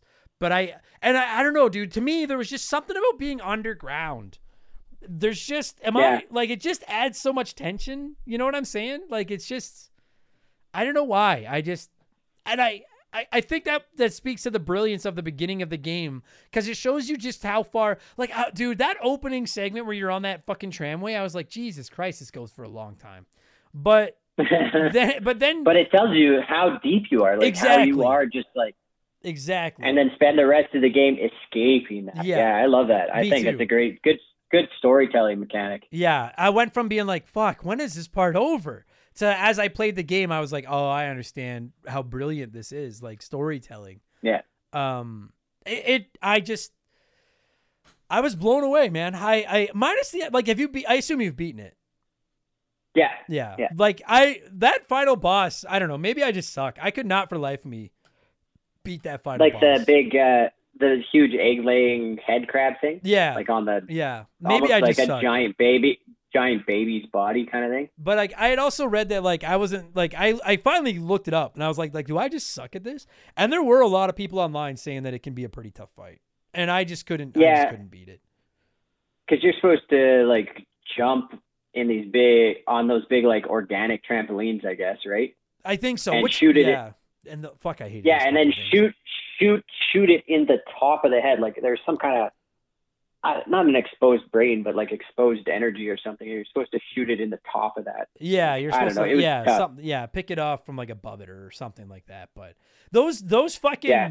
goddamn natural uh trampoline fucking things, those drove me insane. Like I I just sucked. Yeah. I just could not for the life of me get the timing down for those things at all. And then all of a sudden they would shoot me up in the air and I wouldn't be ready and I wouldn't stick the landing on where I was supposed to land. I would just fall and lose like two thirds of my health. I just get so mad. I was like, but I, I might just been I fucking sucked at it too though. Um oh But, you know, though they were tough. They were tough. yeah. Like it definitely, uh, especially. I feel like at the time, you know, you didn't have a frame of reference, so it was like, oh, okay, this is how you move and everything. Right. Like it was just, you know, you learned the movements, and that's all there was to it. Right. Since, like, if you were to go back like you did, you're used to a higher level of control, right? Right, Whereas right. this game would have been like, you know, it's like a baby crawling. You're like, all right, yeah, Yeah. on all fours. Whereas you're used to fucking, well, running to stretch. But Yeah, like, and I won't, I won't, like, yeah, I don't even want to sound like I'm not even dissing it. It was, it might have just been that I sucked. And I've, I uh, seriously, I've heard several people be like, "Well, you're a normal guy. Like, it, you know, it maybe adds to the realist realism that that it's tough for this normal, you know, like I." I- I like that Jeff Gordon, or pardon me, not Jeff Gordon. Uh, that's a race car driver. Gordon Freeman uh, remains so kind of like you don't know a lot about him, you know, and I and I do Yeah, like that. yeah, yeah, yeah. But So they they did that on purpose. They wanted to have the like unnamed hero so that you could immersively like yeah, be him. which I So I you weren't great. I love that. yeah, you weren't you weren't seeing like his reaction to something. It was your reaction to something. That was very intentional. totally. And I and I thought it was incredibly well done. I really really enjoyed that. But like I I truly can't decide for people that were coming at me and no one's attacked me over it. But like I did hear people say stuff like, "Well, he's a normal guy. It should be harder for him." And I 50% of me is like, that's fair. He is like a scientist, you know, it's not like he's got superpowers or anything. 50% of me is like, no, I just don't really like the controls and that's just a com or that's just a convenient excuse. But I I can't decide cuz I don't think I I don't think it controls badly. I just think I suck at it. I don't think it controls badly. I just think I'm not very good. Um yeah, I just think I think it was like the beginnings for Sure. you know Yeah. like what modern modern shooter controls are. Like I feel like it was you know definitely the early days No what question. it is now.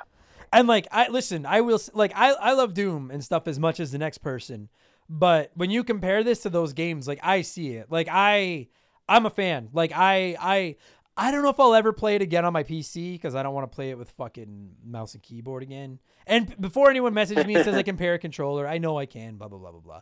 It didn't really work out very well. It, I, I, I just, but I think it's got a port to PS2. I might try to track down the PS2 version just so I can play it with my controller because I definitely want to play it again. Now I want to play Half Life 2 again. Like I am not dissing this game at all. I'm a fan.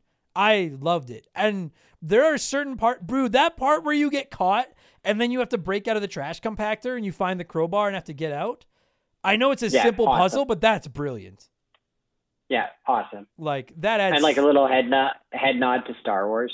So, totally, totally. Uh, like that had so much. Like that is so dope. There's the one part where you're on like a dam, and you have to like go down in the water, and you have a tranquilizer like spear gun, and you have to fight off this Yeah. giant crab fish whale thing, and then open up like a drain and go through like a sewer drain to get out. But at the same time, you've got a finite amount of air. Oh, and and I hate swimming levels. Swimming controls in this game are better than like 99% of the games I've played in my life. So there you go. Oh, yeah. Mouse and keyboard fans, your swimming is superb. Fucking superb. Yeah, 100 percent. Uh No, the- like the level design level design was unparalleled. Like I, Yeah. I I can't. It just keeps coming back to that. Like just the different environments, having to do that escape was awesome. Like unbelievable. yeah, I liked some of the little puzzles. Stuff like uh I mentioned that part near the very beginning of the game where you you have to like crowbar your way into that vent and then you fall down into the like under underground like water pipes and then you have to get up to another vent to get out but the only way to get up to that vent is to open up the the like the reserves and just let the place flood with water but then you only have a finite amount of time to fucking get up there and get out before you drown. Uh i i just think those are the little things that i'm like this is really brilliant. Like this is well done. Parts where you're climbing through like ceiling tiles and fucking or like you can see bad guys through like glass doors but you can't get to them because the doors are locked uh just Well, and you see, you'll see like scientists and uh, you know security guards get absolutely massacred behind the glass. oh you know, and- yes You can't help them. no oh fuck and like i know that shit happens all the time now but that was that was a big deal 25 years ago uh oh yeah, because because you got to think. Like I said, Doom, Quake, they didn't have like NPCs that talk. So you have NPCs that are talking. So you're putting like uh, you're paying actor, voice actors, you know, the whole shebang, stuff that was not happening in video games totally to say some lines and then be killed. Like that was so unique. Yeah. I no, I'm dude, I'm a I'm a I'm a fan. When we like I think I'm I'm like I'm running out of like I'm gonna suck this game's dick pretty hard as long as I don't have to finish because I don't like the end. Um, like, but the first like three quarters, I, I really really liked. Um, I think I've kind of like, I think we're reaching the end. Like we're running out of shit to say. Um, is there anything before we kind of start wrapping this up? Is there anything that we missed that like that you're like, oh fuck, I also want to like? I think I'm good. Like I think I've hit on everything I I really had to that I wanted to talk about. Yeah, yeah, we really touched on everything I really enjoyed. Like I, I cannot get over like how how unique and how pioneering this game was. So, Totally. I mean, totally. I just keep cycling back to that because it was like, like I said, it was like having your mind blown. It was, it would have been like the first time that people played Pong, just like, Totally. ah! like, and so much came out after it that used what Half Life did, right? Yeah. Like, Yeah. Like playing it, I I like there are certain games that I've I have that I've I've played for the first time since I launched this podcast where I feel like this was like a piece of gaming history that I've now finally experienced. And that's Yeah, where I would put this 100%. game. It's it's it's not only do I like the game, but I'm like I I just see the I see the the impact and the and the influence and the history of this game. And I just as a gaming as a, a lover of video games, I respect the shit out of it. Like I res- and that this was their first game is fucking insane, man. Holy Christ. Yeah. That's fucking wild. Uh yeah, absolutely. there was something else I wanted to fucking there was something I wanted to touch on. Go ahead. I'm I'm thinking. Is there was something you're gonna say? Go What, ahead. What was your favorite weapon to use? Like, did you find you had one gun that you liked above the other ones? You or- know, I actually just really liked the uh uh like a rifle. Like a just like a like a rapid fire like there was like a rapid firing like rifle, right? yeah, like Yeah. a submachine yeah, gun. yeah. Yeah, that was just like that was my go to for like nine tenths of the game. I I loved just the bee launcher. Like the, I don't know if it was bees, but the like alien gun that launched like homing projectiles. I don't know if I did I find that? I'm Oh, trying to you like should have. I'm sure I did. But I'm that guy though. Like I never use my powerful weapons because I'm like, oh, I'm gonna need this for later, and then I just never fucking use it. So I'm trying to think. I'm like now I'm trying to think if I'm mixing up like uh, Half Life Two. But no, I'm no, it might just like, be that I. It might just be. I'm sure there are diehard Half Life fans losing their shit listening to this episode. But it, all of you that have listened to my show with any length of time, you know, you know what to get out of this fucking game. Uh, no, because yeah, you could get ones that were like, like you could like lob like enemies at bad guys and stuff. Yeah, yeah, yeah. Yeah. Now, I think it, had a name like uh, I'm Google. I never Google shit for this show, but I'm googling it now. Half Life weapons, because like I, I can't believe that I'm not Half Life weapons. Um, I I really I'm just thinking like a a different rifle. gun. Half Life weapons. Yeah, the submachine gun was what I used the most. Um. Oh, the the Hornet gun, that claw thing. Yeah, Okay. yeah, yeah, yeah. Is that what you're talking about? Yeah, I got it, but I didn't use it very much. oh Um, man, so it's not it's not like bee. I I mean, I guess it's hornets. I thought it was bees, but I, it was like a like a organic cannon that fired like heat-seeking bees. Oh yeah, yeah. I thought yeah. that was hilarious. I do remember. we- Yeah, I can't believe I didn't. I didn't use it very much. I do know exactly where. Dude, there were so many. I have like the list of weapons in front of me now. I hardly used that. I didn't use the laser trip mines at all. Uh, the- oh man, I, I maybe I just sucked. Maybe I just didn't use any weapons right. I don't know. Maybe that's why I kept dying. But like, but the platforming killed me more than the enemies did. So I don't know. But yes, I do know what you're talking about now. Um, but I'm the same way. Like when I play like Halo, I don't like using the Covenant's weapons unless I have to. Like I'd rather just use like assault rifles and stuff. So maybe Yeah. I'm just maybe I'm just boring. Um, Well, you just you, you you glomp onto the classics, the traditional. yeah. You know the. and I fucking love the. Uh, I love that crowbar too. I didn't use it like you, know. It just looked cool, like that. I just- iconic. yeah, that's it is iconic. That's what that's what I think when I think of Half Life. I think of those little fucking crab head things, uh, and I think of the crowbar. Like that's what comes to mind Yeah. right away when I think of Half Life. So, uh, yeah. So don't yell at me if I use the wrong fucking weapons, everybody. I like I likes what I likes. So shut up. Um, Crossbow and the uh, the machine gun. but I like that you don't really get like any weird powers or anything either. Like you can pick up Yeah, like their actually, I- weapons, but you don't get like telekinesis or anything like that. Yeah, Yeah. like by from all all you know for all stretches and measures, like you're just a normal dude. There's no, you're not like like the whole time. It's not like you're the chosen one in any aspect. Yeah. Even like when you get the long jump module, like even that, it doesn't feel like you've got like a special power. It just feels like something that, you know, is an experimental piece of tech that works with your suit.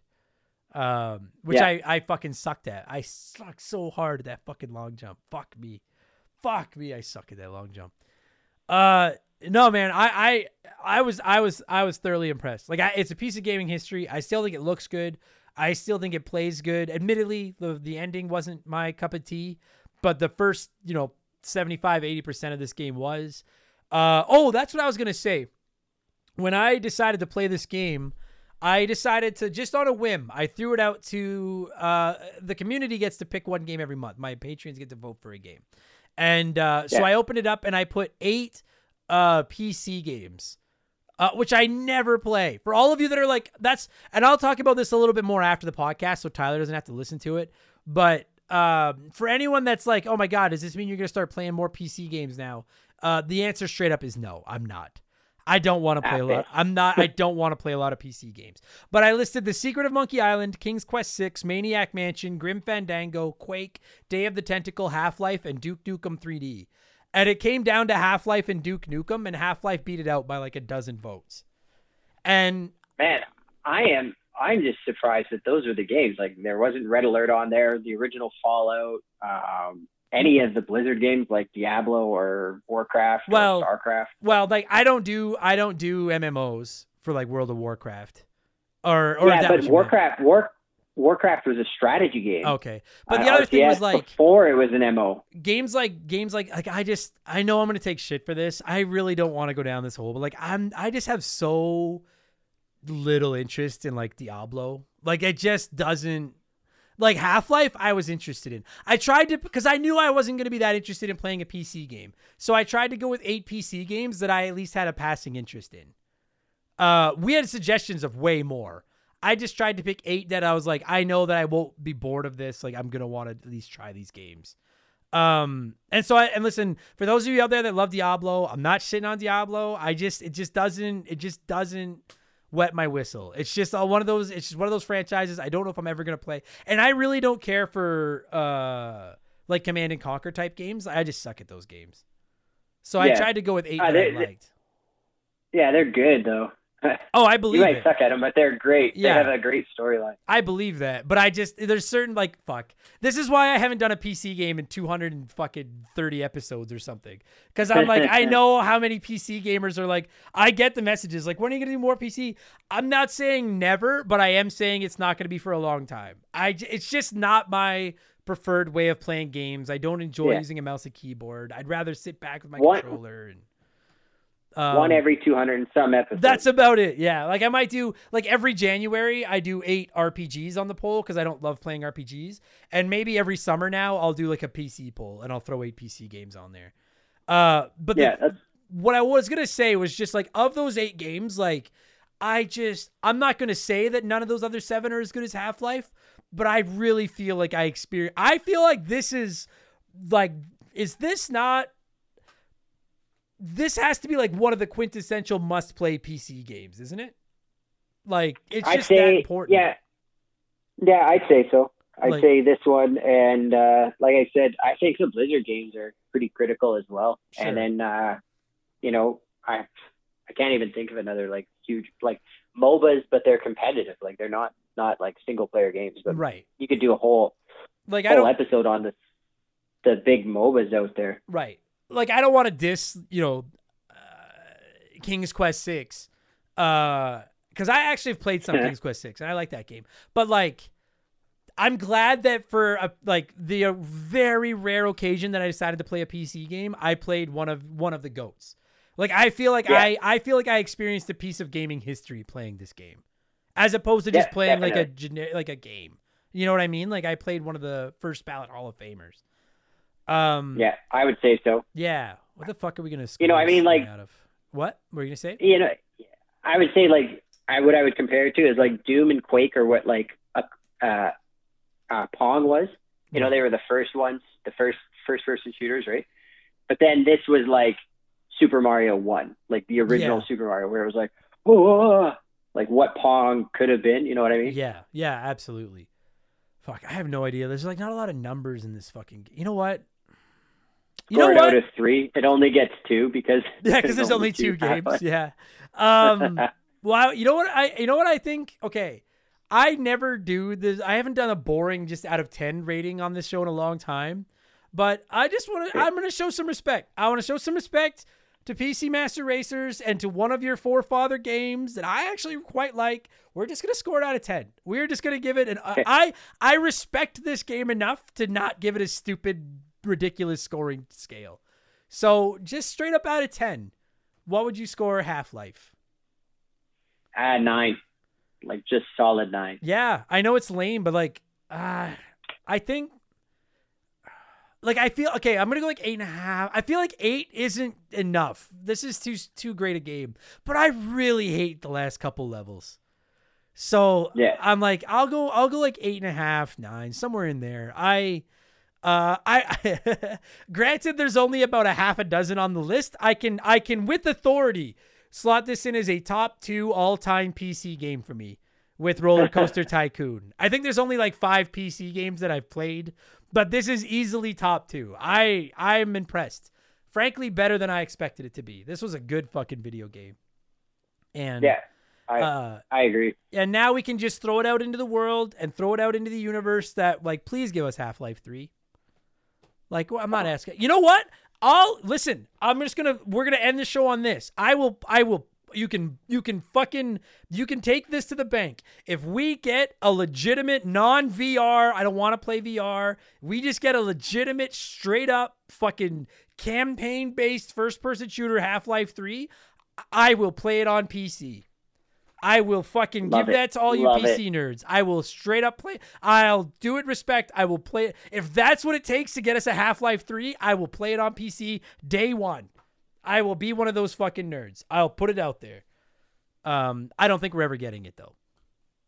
No, the guys at Valve listen to your show. They're actually porting it over right now. It was it was fully designed for the VR. Yeah. They're like, oh shit, we got to go back. Yeah. Well, because I get people that are like play Half Life Alyx, but I just I've, I just like I don't know. VR just doesn't. Maybe someday, but VR just doesn't wet my whistle. I can't see very well. I get motion sick, and I don't want to spend hundreds of dollars on a piece of tech that I don't even know if I want to play it. So, give us just a Yeah, that's right. game. Yeah. Anyway, uh, fuck, this turned into like over an hour, which I didn't expect it to be. Um, what a great fucking game, buddy. Thanks for doing this as always. And uh, Yeah, you're you're like you're like a big like Hollywood star. So what do you got? I am, What do yeah. you got going on these days? Yeah. Uh, you know, I've I've made some connections.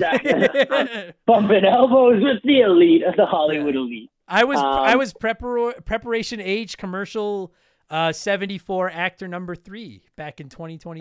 yeah, no. Uh what are you what are you doing these days though? Where can where can people check out your shit? Oh, weird. I was actor number four in that same preparation. What are you what are you doing I was days? your I, your your understudy. yeah. Um, so I've been working with I've been working with my buddy Martin, and uh, he he runs uh, S six S seven six two Studios or Studios seven six two whatever. Um, it's on YouTube. Uh, we've done a bunch of movies together, and we're just starting to get some traction with them now. Um, the last one that did the film festival circuit was called Quiet and Able. Um, and we won a few awards for it. He's won a boatload of awards for some of his other films, but it's uh, kind of cool. So we got one out right now called Quiet and Able on our YouTube, which is S762. And then, uh, yeah, in the next year, we should have two more coming out. One that's really big. We've worked really closely with uh, a bunch of the different film production companies in Edmonton. So Oh, sick. neat. Yeah, dude. I yeah, I checked out your fucking the last the the one you were talking about last time, and I was like, dude, it's prof- it's a fucking like it's not just a bunch of dipshits on YouTube like I am. Like it's like professional looking shit. It's good stuff. Um, yeah, and like that, and that one was filmed. I want to say three years ago, Yeah, I was. I remember when you were doing. It. It's pre-pandemic for sure. Like I remember when you were doing. it. pre-pandemic. Yeah. Um, so we had like we that summer had did an Escape for Tarkov short film, and then filmed Quiet and Able like that winter. Um, and then yeah, like COVID hit, so we just filmed a bunch of stuff that uh, when we weren't following restrictions, Yeah.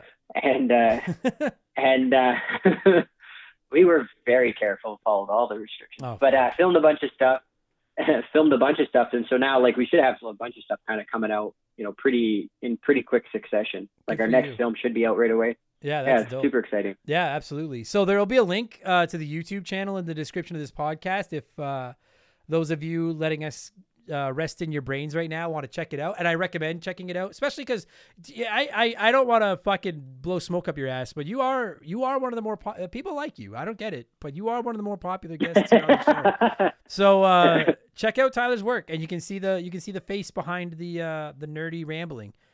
And Yeah. uh, buddy, as always, thank you so much for taking time out of your insanely busy schedule to talk video Oh, games. no problem. Uh, with me, I appreciate it, man. Love it, love you.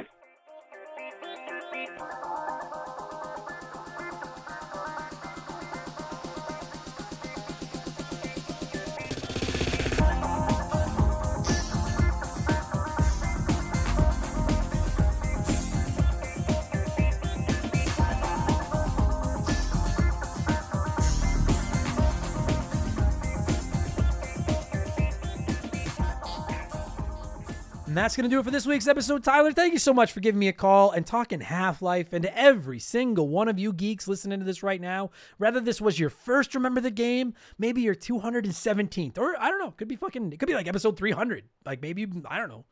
Maybe you've like caught this later on down there. I don't give a fuck. If at some point you've let this podcast impede your brain, thank you so much. Impede? Yeah, because impede is slow down, and I would say we make you slower. Whatever. Thank you for listening. I'm very grateful. I appreciate it. If you're interested in checking out Tyler's work, look in the description of this podcast. You can find the link to that. You can go check out the movies that he is doing and is Hollywooding it up and everything like that.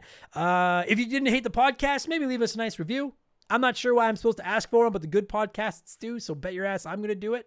And if you want more of this, go, ah, I got your back. You want more of this? There are literally hundreds of bonus podcast waiting for you over on Patreon and up to three additional podcasts going live every week for as little as $2 a month. Five bucks a month if you want three a week, but whatever. Two bucks a month gets you two additional podcasts every week and hundreds of bonus ones. Plus, we donate 5% of it to charity. Plus, you can DM with me. Plus, you can write into the show. Plus, you can join our Discord. Greatest value in the history of the universe. Patreon.com slash remember the game if you are interested. We have a P.O. box. You can find that address at rememberthegamepodcast.com. It is Remember the Game, P.O. Box 69181, Edmonton, Alberta, Canada, T6V 1G7. Don't send me anything big. Just send me something little. Postcard, a letter. Let me know where you're listening. I'll send you one back. We'll be friends because that's how the mail works.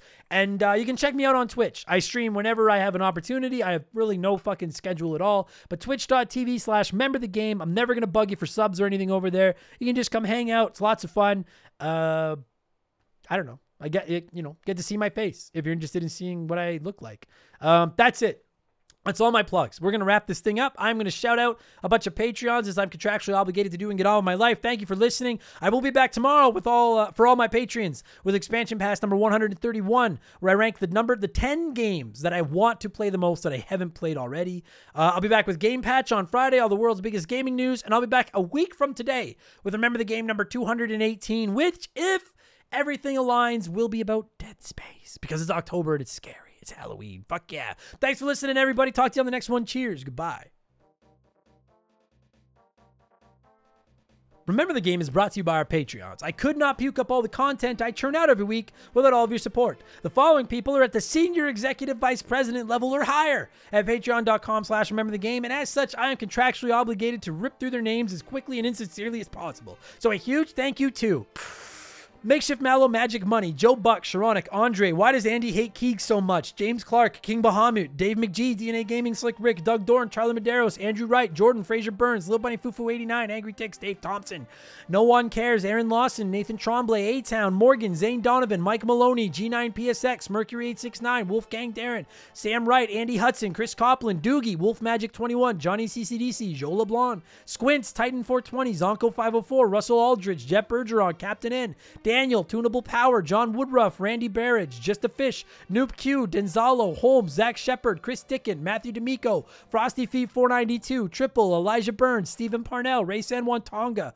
Zach Coiner, DBXJ, Jameer Williams, Steve Dalk, Standard Ass Brian, Trav H, Mizuru, Nicholas Chaffee, David Marcus, Phil Lencher, Ruben Elizald, Eric James, Riley Turvey, Jake Carter, Laces Out Dan, C-Spin, Thomas Smith, Nicola, Munch Makuchi, Leroy Westrich, Dark Squall, Jerry the 3D Printed Sausage, Evolva, Sham Ramos, DB Cooper, Mojo the Helper Monkey, Brant Hewitt, Gabe, Dan Fusselman, Fuzzy99, Decoy Man, John Jameson, Blaine the Hoagie Man, Scary Terry, Bucky Duck, Edridge FPV, Hagel Waffle, High Plains Drifter, Kayach, Jimothy, Joe Stone, Chris Williams, Oroku Saki's Gardener, Nicole Novak, Cody Richardson, General Fury, Dem Boys on the Roof, James Juan Francesco, The Jamadian Nightmare, Matt Hamilton, Nomad, James Black, Jugs are bad, okay, Sam Carpenter, Nerdy Hybrid, Adam Fletcher, Colin Bollinger, Lucas, Joey Mercury, IR Jackal, Theorand, Squeak Nuts, Isaias, Timmy the Exuberant Turtle, Brian Neese, Christian Gabriel, Maverick Marty, Musty Beetle, John M. Watkins, Beef Dingleberry, Michael Barjudana, Hitchy Poo, Arctic Fission, Romaldo Marquez, Connor McCann, Bulma Simp, Mark but not McHugh, Trevor McKee, Twi- Quiet Place Queen, Cam Nelly 23, Zamatos, Skellaruni, Angelo Leonardo, Lugnut, Scott Weiss, Bobby Litton, Roger Russell, Kia Pup, Knife Goes In, Guts Come Out, works for me. McGrathin, Heman Demon, James Cenabria. Sanabria. I was doing so good. James Sanabria, Derek Cox, Dakota Guy, Alexander Camps, Toad Spit, Ryan Perry, It's the Bigfoot, Graham Itchy Nutsero, Mr. Papa Giorgio, and John Drews. That was the best one I've ever done. Holy fuck, I'm smiling so much right now. Fuck yeah, Purple Monkey Dishwasher.